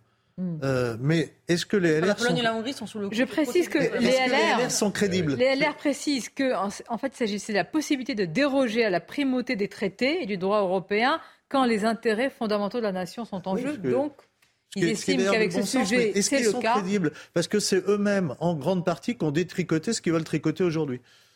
Ils ont le droit de changer. Et puis là, hmm. l'immigration est un sujet majeur, est un sujet qui préoccupe tout le monde et qui a des conséquences euh, sur l'avenir. Donc c'est fondamental. Donc ils ne lâcheront pas sur ce sujet. Non, mais là, ils proposent un vrai. Je veux dire, c'est pas que de la com. C'est intéressant de voir. Les propositions répondent à tout. Peut-être qu'ils ont oublié un seul truc, c'est vis-à-vis des ONG. Euh, on aurait pu glisser une petite loi pour euh, condamner euh, pour assistance que ce que disait, Patrick Stefanini dans le sujet est extrêmement intéressant parce que oui, on peut changer le droit, mais le problème, c'est quels moyens humains on a. C'est-à-dire que comment on fait pour contrôler des frontières qui sont ouvertes au sein de l'Union européenne. C'est-à-dire que c'est une question malheureusement qui n'est pas abordée dans les propositions des républicains. Euh, Et c'est bien le principal sujet aussi, c'est-à-dire qu'on n'arrive même pas à chiffrer précisément le nombre de personnes qui sont actuellement de manière illégale sur le, territoire français. Le droit européen, il rend difficile notamment le renvoi euh, des ah personnes qui sont sur le territoire. Et euh, il permet aussi le regroupement familial qui est effectivement sacralisé par la CEDH. Mais euh, la question euh, majeure, c'est comment. Parce qu'en en fait, une fois que les gens sont chez nous, en fait, il y a très peu. on a énormément de difficultés à les renvoyer. Et est-ce que ça changera fondamentalement quelque chose? Je n'en sais rien. Moi, je, je, demeure persuadée que le problème, c'est quand les gens, enfin, d'empêcher les gens de rentrer. Mmh. Euh, et ça, il y a différents moyens. Il y a aussi le régalien, effectivement, renforcer les frontières. Euh, on pourrait revenir aussi sur l'accord euh, franco-algérien de 1958 euh, qui permet des dérogations aux Algériens et des visas. On pourrait aussi couper les aides sociales enfin, à l'immigration. Quand vous avez des bateaux qui arrivent un petit peu partout, c'est ça la question fondamentale. Donc moi je pense que la question du européen, elle est peut-être elle est importante, mais à mon avis, elle n'est pas centrale. C'est pas un copier-coller du projet du Rassemblement national également? Je sais pas, mais, moi je trouve que l'intérêt, l'intérêt de ça, il y a des élections européennes en juin 2024 leur projet, bah, qu'ils le mettent, qu'ils en fassent un axe, parce que la question hein d'un souverainisme sur euh, la question des frontières, euh, la question de l'immigration, la question de déroger, euh, d'avoir une clause spécifique comme les Danois peuvent l'avoir, et je reviens pas sur la Pologne et Hongrie, Eugénie l'a évoqué, ils sont sous le coup de la procédure pour illibéralisme. Donc, bah, que, que ils posent cette non, mais d'accord, mais maintenant, avant les européennes, non, c'est pas un Frexit. Non, bah, ils reprennent en tout cas le slogan de Boris Johnson durant, le, durant le Brexit. C'est-à-dire que le, slogan de Boris Johnson durant le Brexit, c'est d'ailleurs été l'un des, grands thèmes de campagne à, cette époque-là au Royaume-Uni, c'était Take Back Control. Yes, mais, mais là, attendez s'il vous plaît, sur un sujet sur l'immigration, vous pouvez sortir de certains traités, de ne pas suivre certaines directives de certains organismes sans sortir quand même de l'Union européenne. Non mais d'accord, mais ça, dans le ça peut être un Frexit partiel. Vous pouvez avoir un Frexit partiel, qui dire on reste sur la question du marché, des, euh, des, services, des marchandises, etc., mais sur un certain nombre de sujets. Euh, par exemple, le Danemark était pas dans un dispositif de défense, il vient d'y rentrer alors qu'il avait négocié une clause. Bien. Ils peuvent mettre ça au sujet des européennes. Sur l'immigration. avec Est-ce qu'on, attendez, est-ce qu'on peut être d'accord que sur l'immigration, c'est un sujet avec, je veux dire, des intérêts d'abord nationaux aussi, européens, mais aussi nationaux? On peut avoir une souveraineté nationale sur ce sujet? Mais ça, ça peut être un débat. que le problème, c'est que le défi n'est pas national. Ça peut être un des débats de l'élection européenne. Il n'est pas national ce défi. Voilà, c'est bien, c'est bien défi Se couper, non mais bien évidemment, c'est un défi auquel nous sommes confrontés actuellement et, on en parle assez régulièrement euh, aujourd'hui. Même d'ailleurs, on peut remonter assez loin euh, dans notre histoire, puisque euh, j'écoutais un débat entre Jean-Marie Le Pen et, Nicolas Sarkozy. On avait exactement le même débat, on sortait quasiment exactement les mêmes chiffres et on avait exactement les mêmes propositions. C'était il y a 20 ans. Donc effectivement, oui, c'est un débat national, mais c'est un défi européen c'est un défi malheureusement européen. C'est un défi européen, mais les Français le voient quand même comme un, je pense, un sujet de souveraineté. bien évidemment, c'est un sujet de, souveraineté, mais sauf que le problème, c'est qu'on ne pourra pas régler cette question. Enfin, j'estime qu'on ne pourra pas régler cette question seul. C'est-à-dire que si vous avez 100 000 personnes à la frontière entre l'Italie et la France, Qu'est-ce que vous faites? Qu'est-ce qu'on fait? Bien sûr. Mais après, ah on peut aussi réfléchir à, des, venir chez nous à de la politique directement avec les autres pays sont passés par l'Union européenne. Parce que regardez l'Union européenne aujourd'hui, évidemment, si on raisonne d'un ah point de vue européen, on ne peut pas faire tout seul, mais la, politique européenne aujourd'hui, c'est carrément de mettre des ponts. Euh, ils veulent mettre des ponts migratoires, ils veulent pas empêcher l'immigration. Ils veulent euh, dispatcher les migrants partout. Qui, bah, pardon, mais ah, vous avez la commissaire, le pacte, de migration, le pacte de migration et d'asile explique clairement que la primauté du droit européen la, politique migratoire est une compétence européenne, qu'on va mettre la politique migratoire sous l'avis d'experts et d'ONG. Donc je vous imagine ce que ça va donner. Le but n'est pas d'empêcher l'immigration, mais de sécuriser l'immigration, ça peut être faire des ponts. Et enfin, troisième chose, ce qu'ils veulent, c'est chaque pays doit devoir participer financièrement pour accueillir les migrants. Et ceux qui veulent pas, ceux, qui veulent pas, ils vont payer plus cher. Sauf que comme à l'intérieur l'Europe, vous n'avez pas de frontières, vous allez payer deux fois. Vous allez payer pour ceux que vous n'allez pas accueillir et vous allez les récupérer chez vous. Sauf qu'aujourd'hui, si tu prends Giorgia Meloni en Italie pour être dans la question pratique, aujourd'hui Giorgia Meloni a été, elle a été élue sur un programme anti-immigration, t'empêche qu'elle continue à accueillir les bateaux. Et aujourd'hui, il y, a toujours, des gens qui traversent la Méditerranée pour aller en Italie, qui est Giorgia Meloni, Mario Draghi, X ou Y. Et donc là, c'est un chantage de l'Union européenne. Pratique. Mais Giorgia Meloni, c'est pas un chantage pratique. Elle a été élue c'est du chantage financier. Et elle se bat par rapport à ça dans ta ligne. Et elle n'y arrive pas, c'est donc un problème fait du chantage financier et pardon de penser que si la France fait un Brexit, ce sera pas le même impact que la Pologne, que la Grande-Bretagne. Et je pense qu'en plus, nous, on donne plus d'argent à l'Europe qu'on en récupère. Donc on a des moyens de pression qui sont différents de l'Italie, où l'Italie dépend plus de l'argent de l'Europe que nous. Et mais en termes, là, tu ne peux pas dire que en termes idéologiques, en termes politiques, Giorgia Meloni, elle est sur une ligne elle a pas en les opposition. Elle a pas les mains Mais ce n'est pas vrai. Aujourd'hui, qu'est-ce qu'a fait, qu'est-ce qu'a fait aujourd'hui Giorgia Meloni Il y a encore un papier ce matin dans le Figaro sur le truc. Elle ah. se bat sur ça et elle tient la ligne européenne. Elle tient la ligne. Parce qu'elle n'a pas les moyens financiers. Remarquez la pause. Ça n'empêche pas de se battre l'occasion. Elle n'y arrive pas. C'est donc bien qu'on ait une question pratique. Vous allez avoir l'occasion. Reprenez un peu votre souffle, ça vous faire du bien. Vous allez avoir l'occasion d'en reparler dans un instant. On marque une courte pause et on reviendra sur ce sujet très important sur les maires de France. On a beaucoup de réactions parce qu'on parle d'élus de proximité. Alors, violence, agression, certains disent incivilité. Je pense qu'à ce niveau-là de voilà, d'incidents, parfois même d'accidents, on ne peut pas parler d'incivilité. En tous les cas, le risque de démission, d'abandon réel pour ces maires. D'abord, il faut leur témoigner solidarité et puis trouver des solutions. On écoutera un maire, vous allez voir, d'un village qui n'en peut plus tout simplement. Une courte pause et on se retrouve.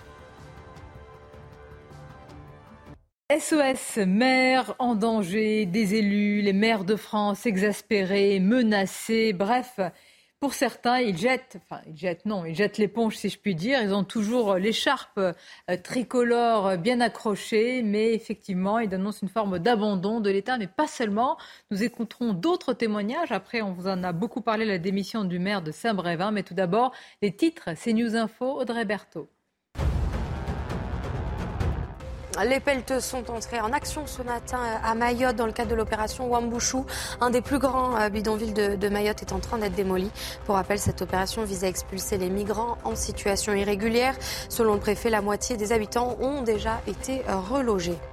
Le ministre de la Justice, Éric Dupont-Moretti, a remis un rapport ce matin pour lutter contre les violences intrafamiliales. Ces mesures avaient été annoncées en mars par la Première ministre dans le cadre de son plan en faveur de l'égalité femmes-hommes. Le document préconise par exemple la création de pôles spécialisés dans les tribunaux ou encore des ordonnances de protection immédiate pour les victimes. Et puis dernier jour pour remplir votre déclaration d'impôt version papier. La campagne débutée au mois d'avril touche à sa fin ce soir à 23h59. Seules les personnes n'ayant pas de connexion Internet ou n'ayant pas la capacité de remplir leur déclaration en ligne sur le site des impôts peuvent déclarer leurs revenus en version papier.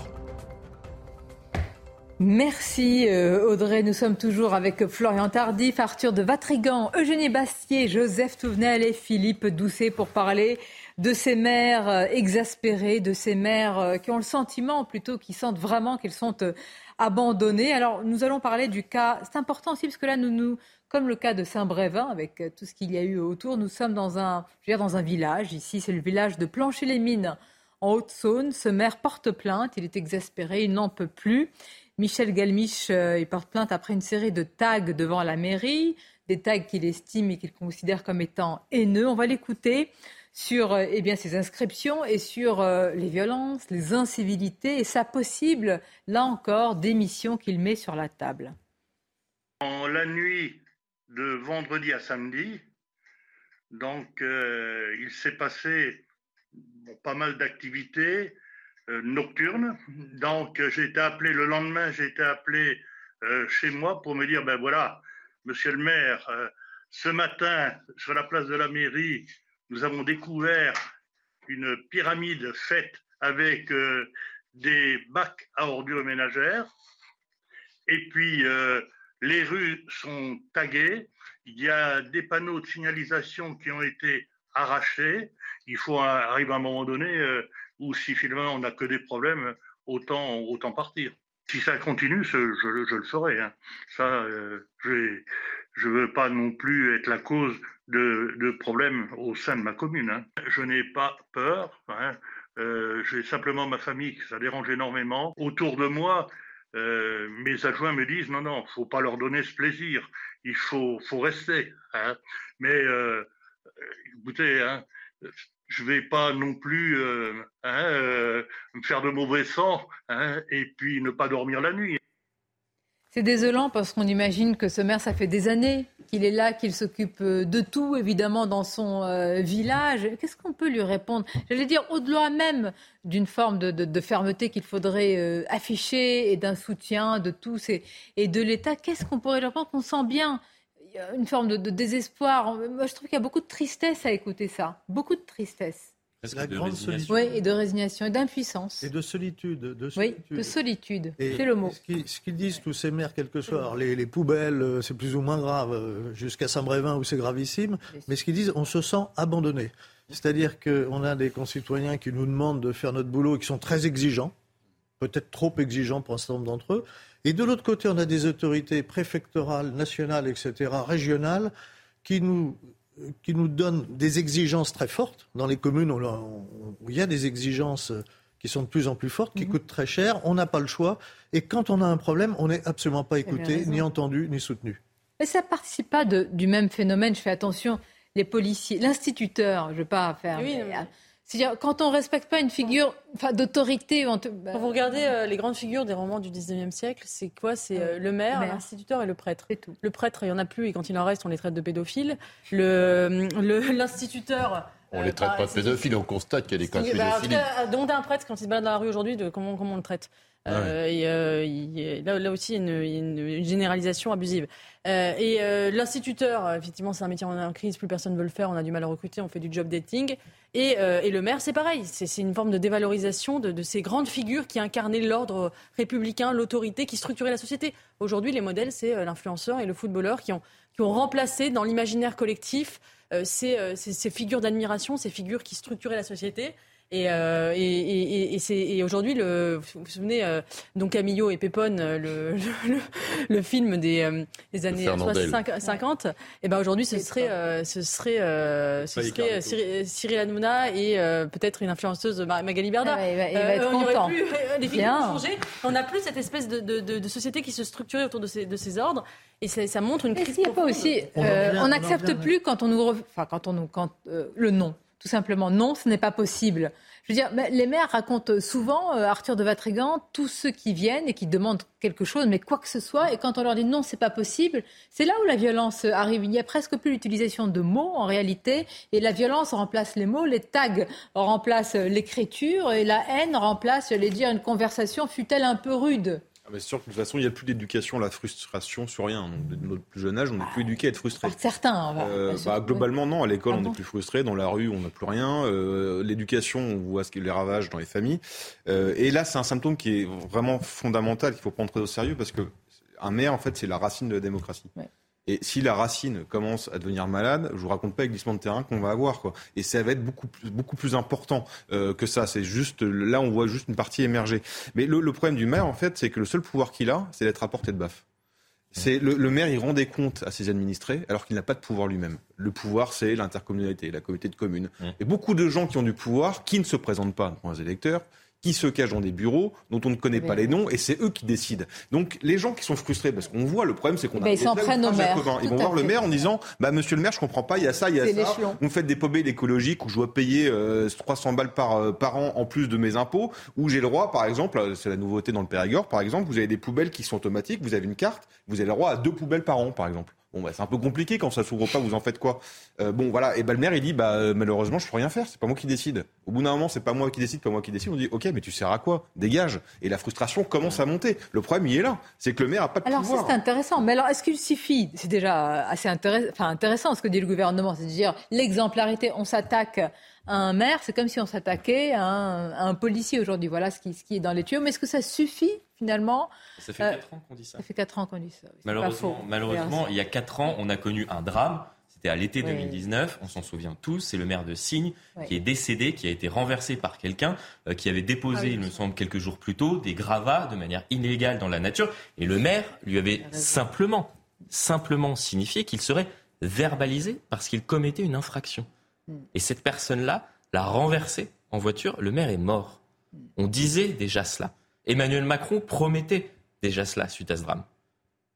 Effectivement, on a fait des lois. On a fait une première réforme en, 2019, on a fait une seconde réforme en 2023. Il y a une circulaire, euh, il me semble, euh, du, ministre de, la Justice, Éric Dupont-Moretti, en 2020, pour durcir et demander à ce que justement il y ait des sanctions qui soient fortes, euh, que, des sanctions fortes soient prises à l'encontre des individus qui menaçaient des élus locaux. Et quels sont les résultats aujourd'hui? On a de plus en plus de maires d'élus locaux qui sont euh, harcelés, euh, violentés, agressés, menacés. Un policier derrière chaque maire. et malheureusement. Je pense qu'il y a aussi un discours politico-médiatique qui, pendant longtemps, a consisté à, faire de, à cracher sur les élus en disant euh, finalement c'est le vieux monde de la politique politicienne. Emmanuel Macron, d'ailleurs, a été un peu élu en 2017 par rejet de ce monde-là. Il n'était pas élu, il n'a jamais été élu local. Et on disait finalement, c'est le renouveau par rapport à ces. Souvenez-vous, pour moi, la, le, enfin, la fin du cumul des mandats était une catastrophe euh, démocratique. Parce qu'on a estimé que finalement. Plus de députés maires, de sénateurs maires. mandat de maire avec celui de député euh, euh, de l'Assemblée nationale parce que ce serait effectivement ça, ça participerait d'une forme de népotisme politique, euh, tous les mêmes pendant des années. Et donc il y a eu cette petite musique là et on s'aperçoit aujourd'hui que la, fin du cumul des mandats est une catastrophe parce que euh, ça déconnecte l'Assemblée nationale des, des, territoires comme on dit, j'aime pas ce mot, des provinces, je préfère ce mot. De quoi? Il y a eu un anti. et donc il y a eu une de, de, de, d'élu bashing, je sais pas comment dire, c'est pas très joli à dire, mais une, une critique, un dénigrement systématique euh, des élus qui appartiendraient à ce vieux monde politicien. Et on s'aperçoit qu'on a besoin d'eux, on a besoin de gens qui s'engagent. La politique, c'est quelque chose de noble. Et on, pendant longtemps, on, on, critique, euh, on a critiqué les politiques en disant ils, y vont par pouvoir, ils y vont par, par désir d'argent, d'influence. Eh bien non.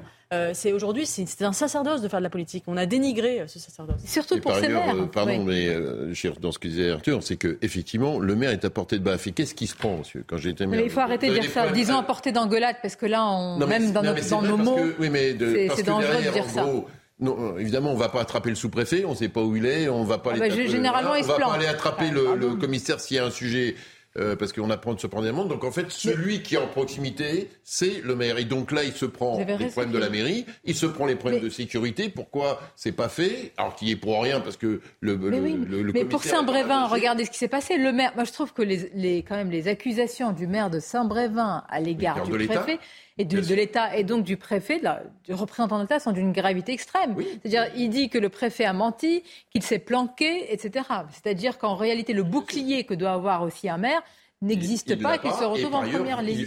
les élus se prennent aussi la dégradation des services publics. C'est-à-dire que le nombre de fois, moi j'ai été interpellé sur les problèmes des urgences, sur le fait qu'on ne trouvait pas de médecins, des choses comme ça, alors que vous n'avez pas la main sur euh, comment Arthur a extrêmement bien résumé la situation. Euh, C'est-à-dire que le maire est devenu le seul représentant de l'État pour la population, qui est un représentant du délitement de l'État. C'est-à-dire que quand on voit que effectivement que euh, à l'école ça ne marche plus, que euh, il n'y a plus assez de gendarmes, qu'il n'y a plus assez de police, policiers, que euh, la clinique a fermé non loin de chez soi, etc., etc., etc., qu'on constate depuis maintenant plusieurs années, ce délitement de l'État, ce sont les personnes qui sont, entre guillemets, les déçus de la mondialisation, à qui l'on promettait, on rejoint presque le, débat qu'on avait euh, tout à l'heure, à qui l'on promettait que euh, des, jours heureux, que avec la mondialisation, vous allez voir, vous allez avoir un accès amélioré aux soins, etc., etc. En fait, ils ont eu tout l'inverse. Et la seule personne vers qui ils se tournent aujourd'hui et vers qui, malheureusement, ils s'en prennent, c'est le maire. Mais avec dans la balance la démission, par exemple, ce maire de ce village qui a dû passer de nombreuses années, qui doit connaître tout le monde, je suppose, euh, à plancher les mines en Haute-Saône, il met quand même, je, trouve ça vraiment édifiant, il met en, balance sa démission. Regardez, parce que malheureusement ça intervient dans une longue série, un feuilleton de, de démission, fait de résignation et d'impuissance de la part de ces maires. On regarde. Ils sont en première ligne sur le terrain. Les maires éprouvent de plus en plus de difficultés à exercer leurs fonctions et les causes sont nombreuses selon Ludovic Rochette, président de l'Association des maires de la Côte d'Or. La gestion d'une commune devient de plus en plus compliquée euh, financièrement par euh, l'addition de normes et puis euh, les agressions se succèdent. C'est une fonction qui est passionnante mais qui est de plus en plus compliquée. Les agressions envers les élus se multiplient. Dernièrement, Yannick Morez, maire de Saint-Brévin-les-Pins, a vu son logement incendié et a par la suite démissionné. Selon l'Association des maires de France, les agressions envers les maires sont en hausse de 15% en 2022. Les maires, ce qu'ils demandent, c'est bien sûr des peines sévères, euh, des peines qui sont prononcées sûrement plus rapidement. Euh, les maires sont aussi dans, en attente d'une discussion franche avec l'État pour qu'on puisse eh bien, sereinement être maire aujourd'hui, ce qui n'est pas le cas. Pour Ludovic Rochette, ces démissions à répétition doivent nous alerter. Là, en 2026, la situation peut être beaucoup plus compliquée. Et si euh, il n'y a pas cette appétence à devenir maire en France, c'est notre édifice qui est quand même aujourd'hui remis en cause. Selon les chiffres du ministère de l'Intérieur, depuis 2020, 1293 maires ont raccroché leur écharpe à mi-mandat. Voilà, et ce sont de plus en plus ces maires qui vont gérer des situations paroxystiques, de véritables crises, alors qu'on enfin, on n'est pas, on ne devient pas maire pour ça. Non. On devient maire pour. Euh, j'ai apprécié ce que disait Eugénie sur l'engagement politique, mais c'est vrai que tout le monde pense que euh, tout le monde s'en met plein les fouilles, euh, qu'on fait rien, que. On, Vous avez été maire. oui, ben, voilà, donc on, on, vit ça. Et par ailleurs, j'avais la chance d'être maire d'une très grande collectivité, mais il y a aussi beaucoup de petits maires où, en fait, les intercommunalités, une partie du pouvoir s'est décalée dans les intercommunalités, mais comme les Françaises et les Français pensent qu'ils élisent le maire, et comme quoi lui, il a tous les pouvoirs, qu'en fait, il va à l'intercommunalité négocier avec euh, les services de l'interco pour avoir les éléments. Et donc, il est moins présent sur sa commune parce qu'il faut qu'il aille négocier. Mais qu'est-ce qu'on leur dit à tous ces maires Parce que euh, des maires démissionnaires, c'est des postes vacants et c'est pas beaucoup de vocations qu'on va susciter ainsi. Qu'est-ce que, comment, comment j'allais dire, redonner le goût moi, je pense et l'envie de la politique en général qu'il faut redonner, c'est-à-dire qu'à tous les niveaux, l'engagement, euh, que ce soit les maires, que ce soit les députés, les élus locaux, les, même euh, ceux qui, ceux qui s'engagent en politique. Pardonnez-moi, avec les dénigrement systématique de la politique. Euh, mais qui a envie de s'engager quand vous êtes menacé, violenté Le moindre dérapage est impardonnable. vous êtes traîné dans la boue et alors on vous accuse effectivement de, rechercher, alors, alors que de rechercher l'argent, le pouvoir alors qu'effectivement, aujourd'hui, on s'aperçoit que l'argent pour les, maires, pour les maires, il y en a plein qui sont pas payés. Euh, et même, c'est pas en politique que vous allez faire fortune aujourd'hui en France. C'est une euh, Il faut, redonner, il faut redonner de la valeur et à l'engagement politique et, et, et, pour aller un peu à l'inverse de ce que disait Eugénie, quand j'ai été député, j'ai passé une loi pour que les maires des petites communes, moins de 500 habitants, soient automatiquement rémunérés, indemnisés, parce qu'ils n'osaient pas voter en conseil municipal leur indemnité. Si voilà, mais on voit c'est pas ça qui va résoudre. Vous avez raison, ça part. Il y a un discrédit général par rapport à cette dimension. Je voudrais qu'on termine. Il nous reste quelques minutes sur euh, l'émotion, l'hommage. Euh, il y a beaucoup, beaucoup vraiment de, de témoignages euh, autour de ce qui s'est passé de ces trois policiers.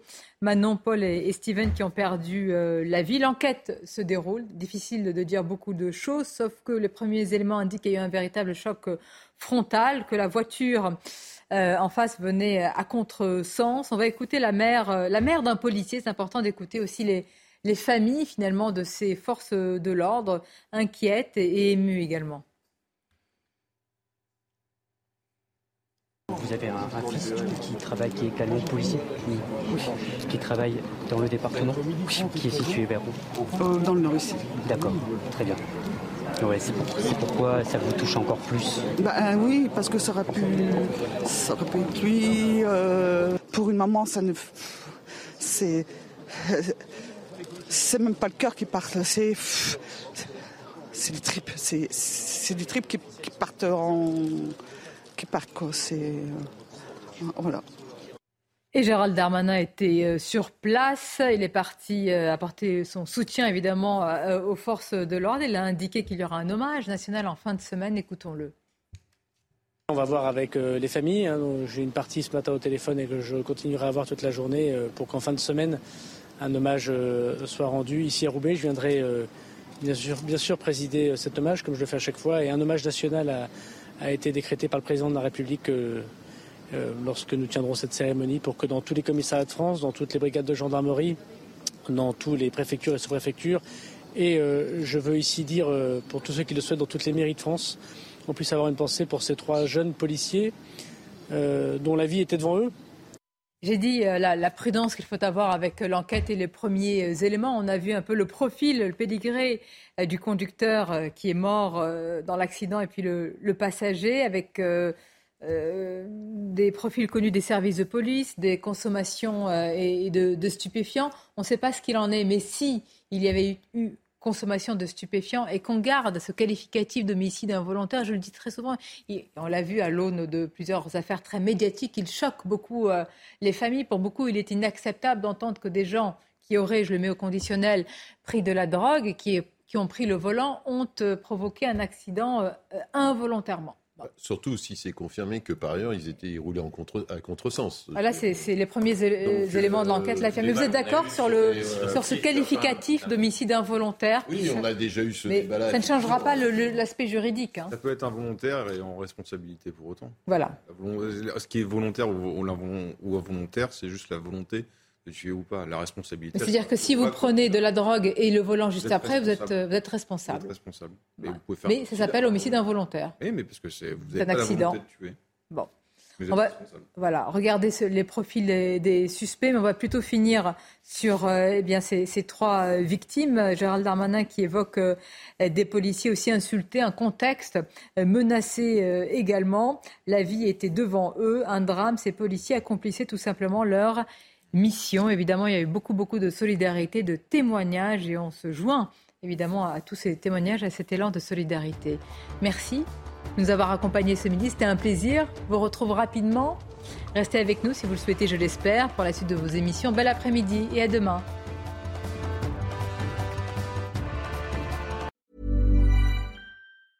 The secret to summer-ready skin is here. Osea's number one best-selling Andaria algae body oil, clinically proven to instantly improve skin elasticity and transform dry skin to silky, soft, and unbelievably glowing. Its signature scent of freshly squeezed grapefruit, cypress, and mango mandarin transports you to sun-kissed summer days. Get healthy, glowing skin for summer with clean vegan skincare from Osea. Get 10% off your first order site-wide with code GLOW at OseaMalibu.com.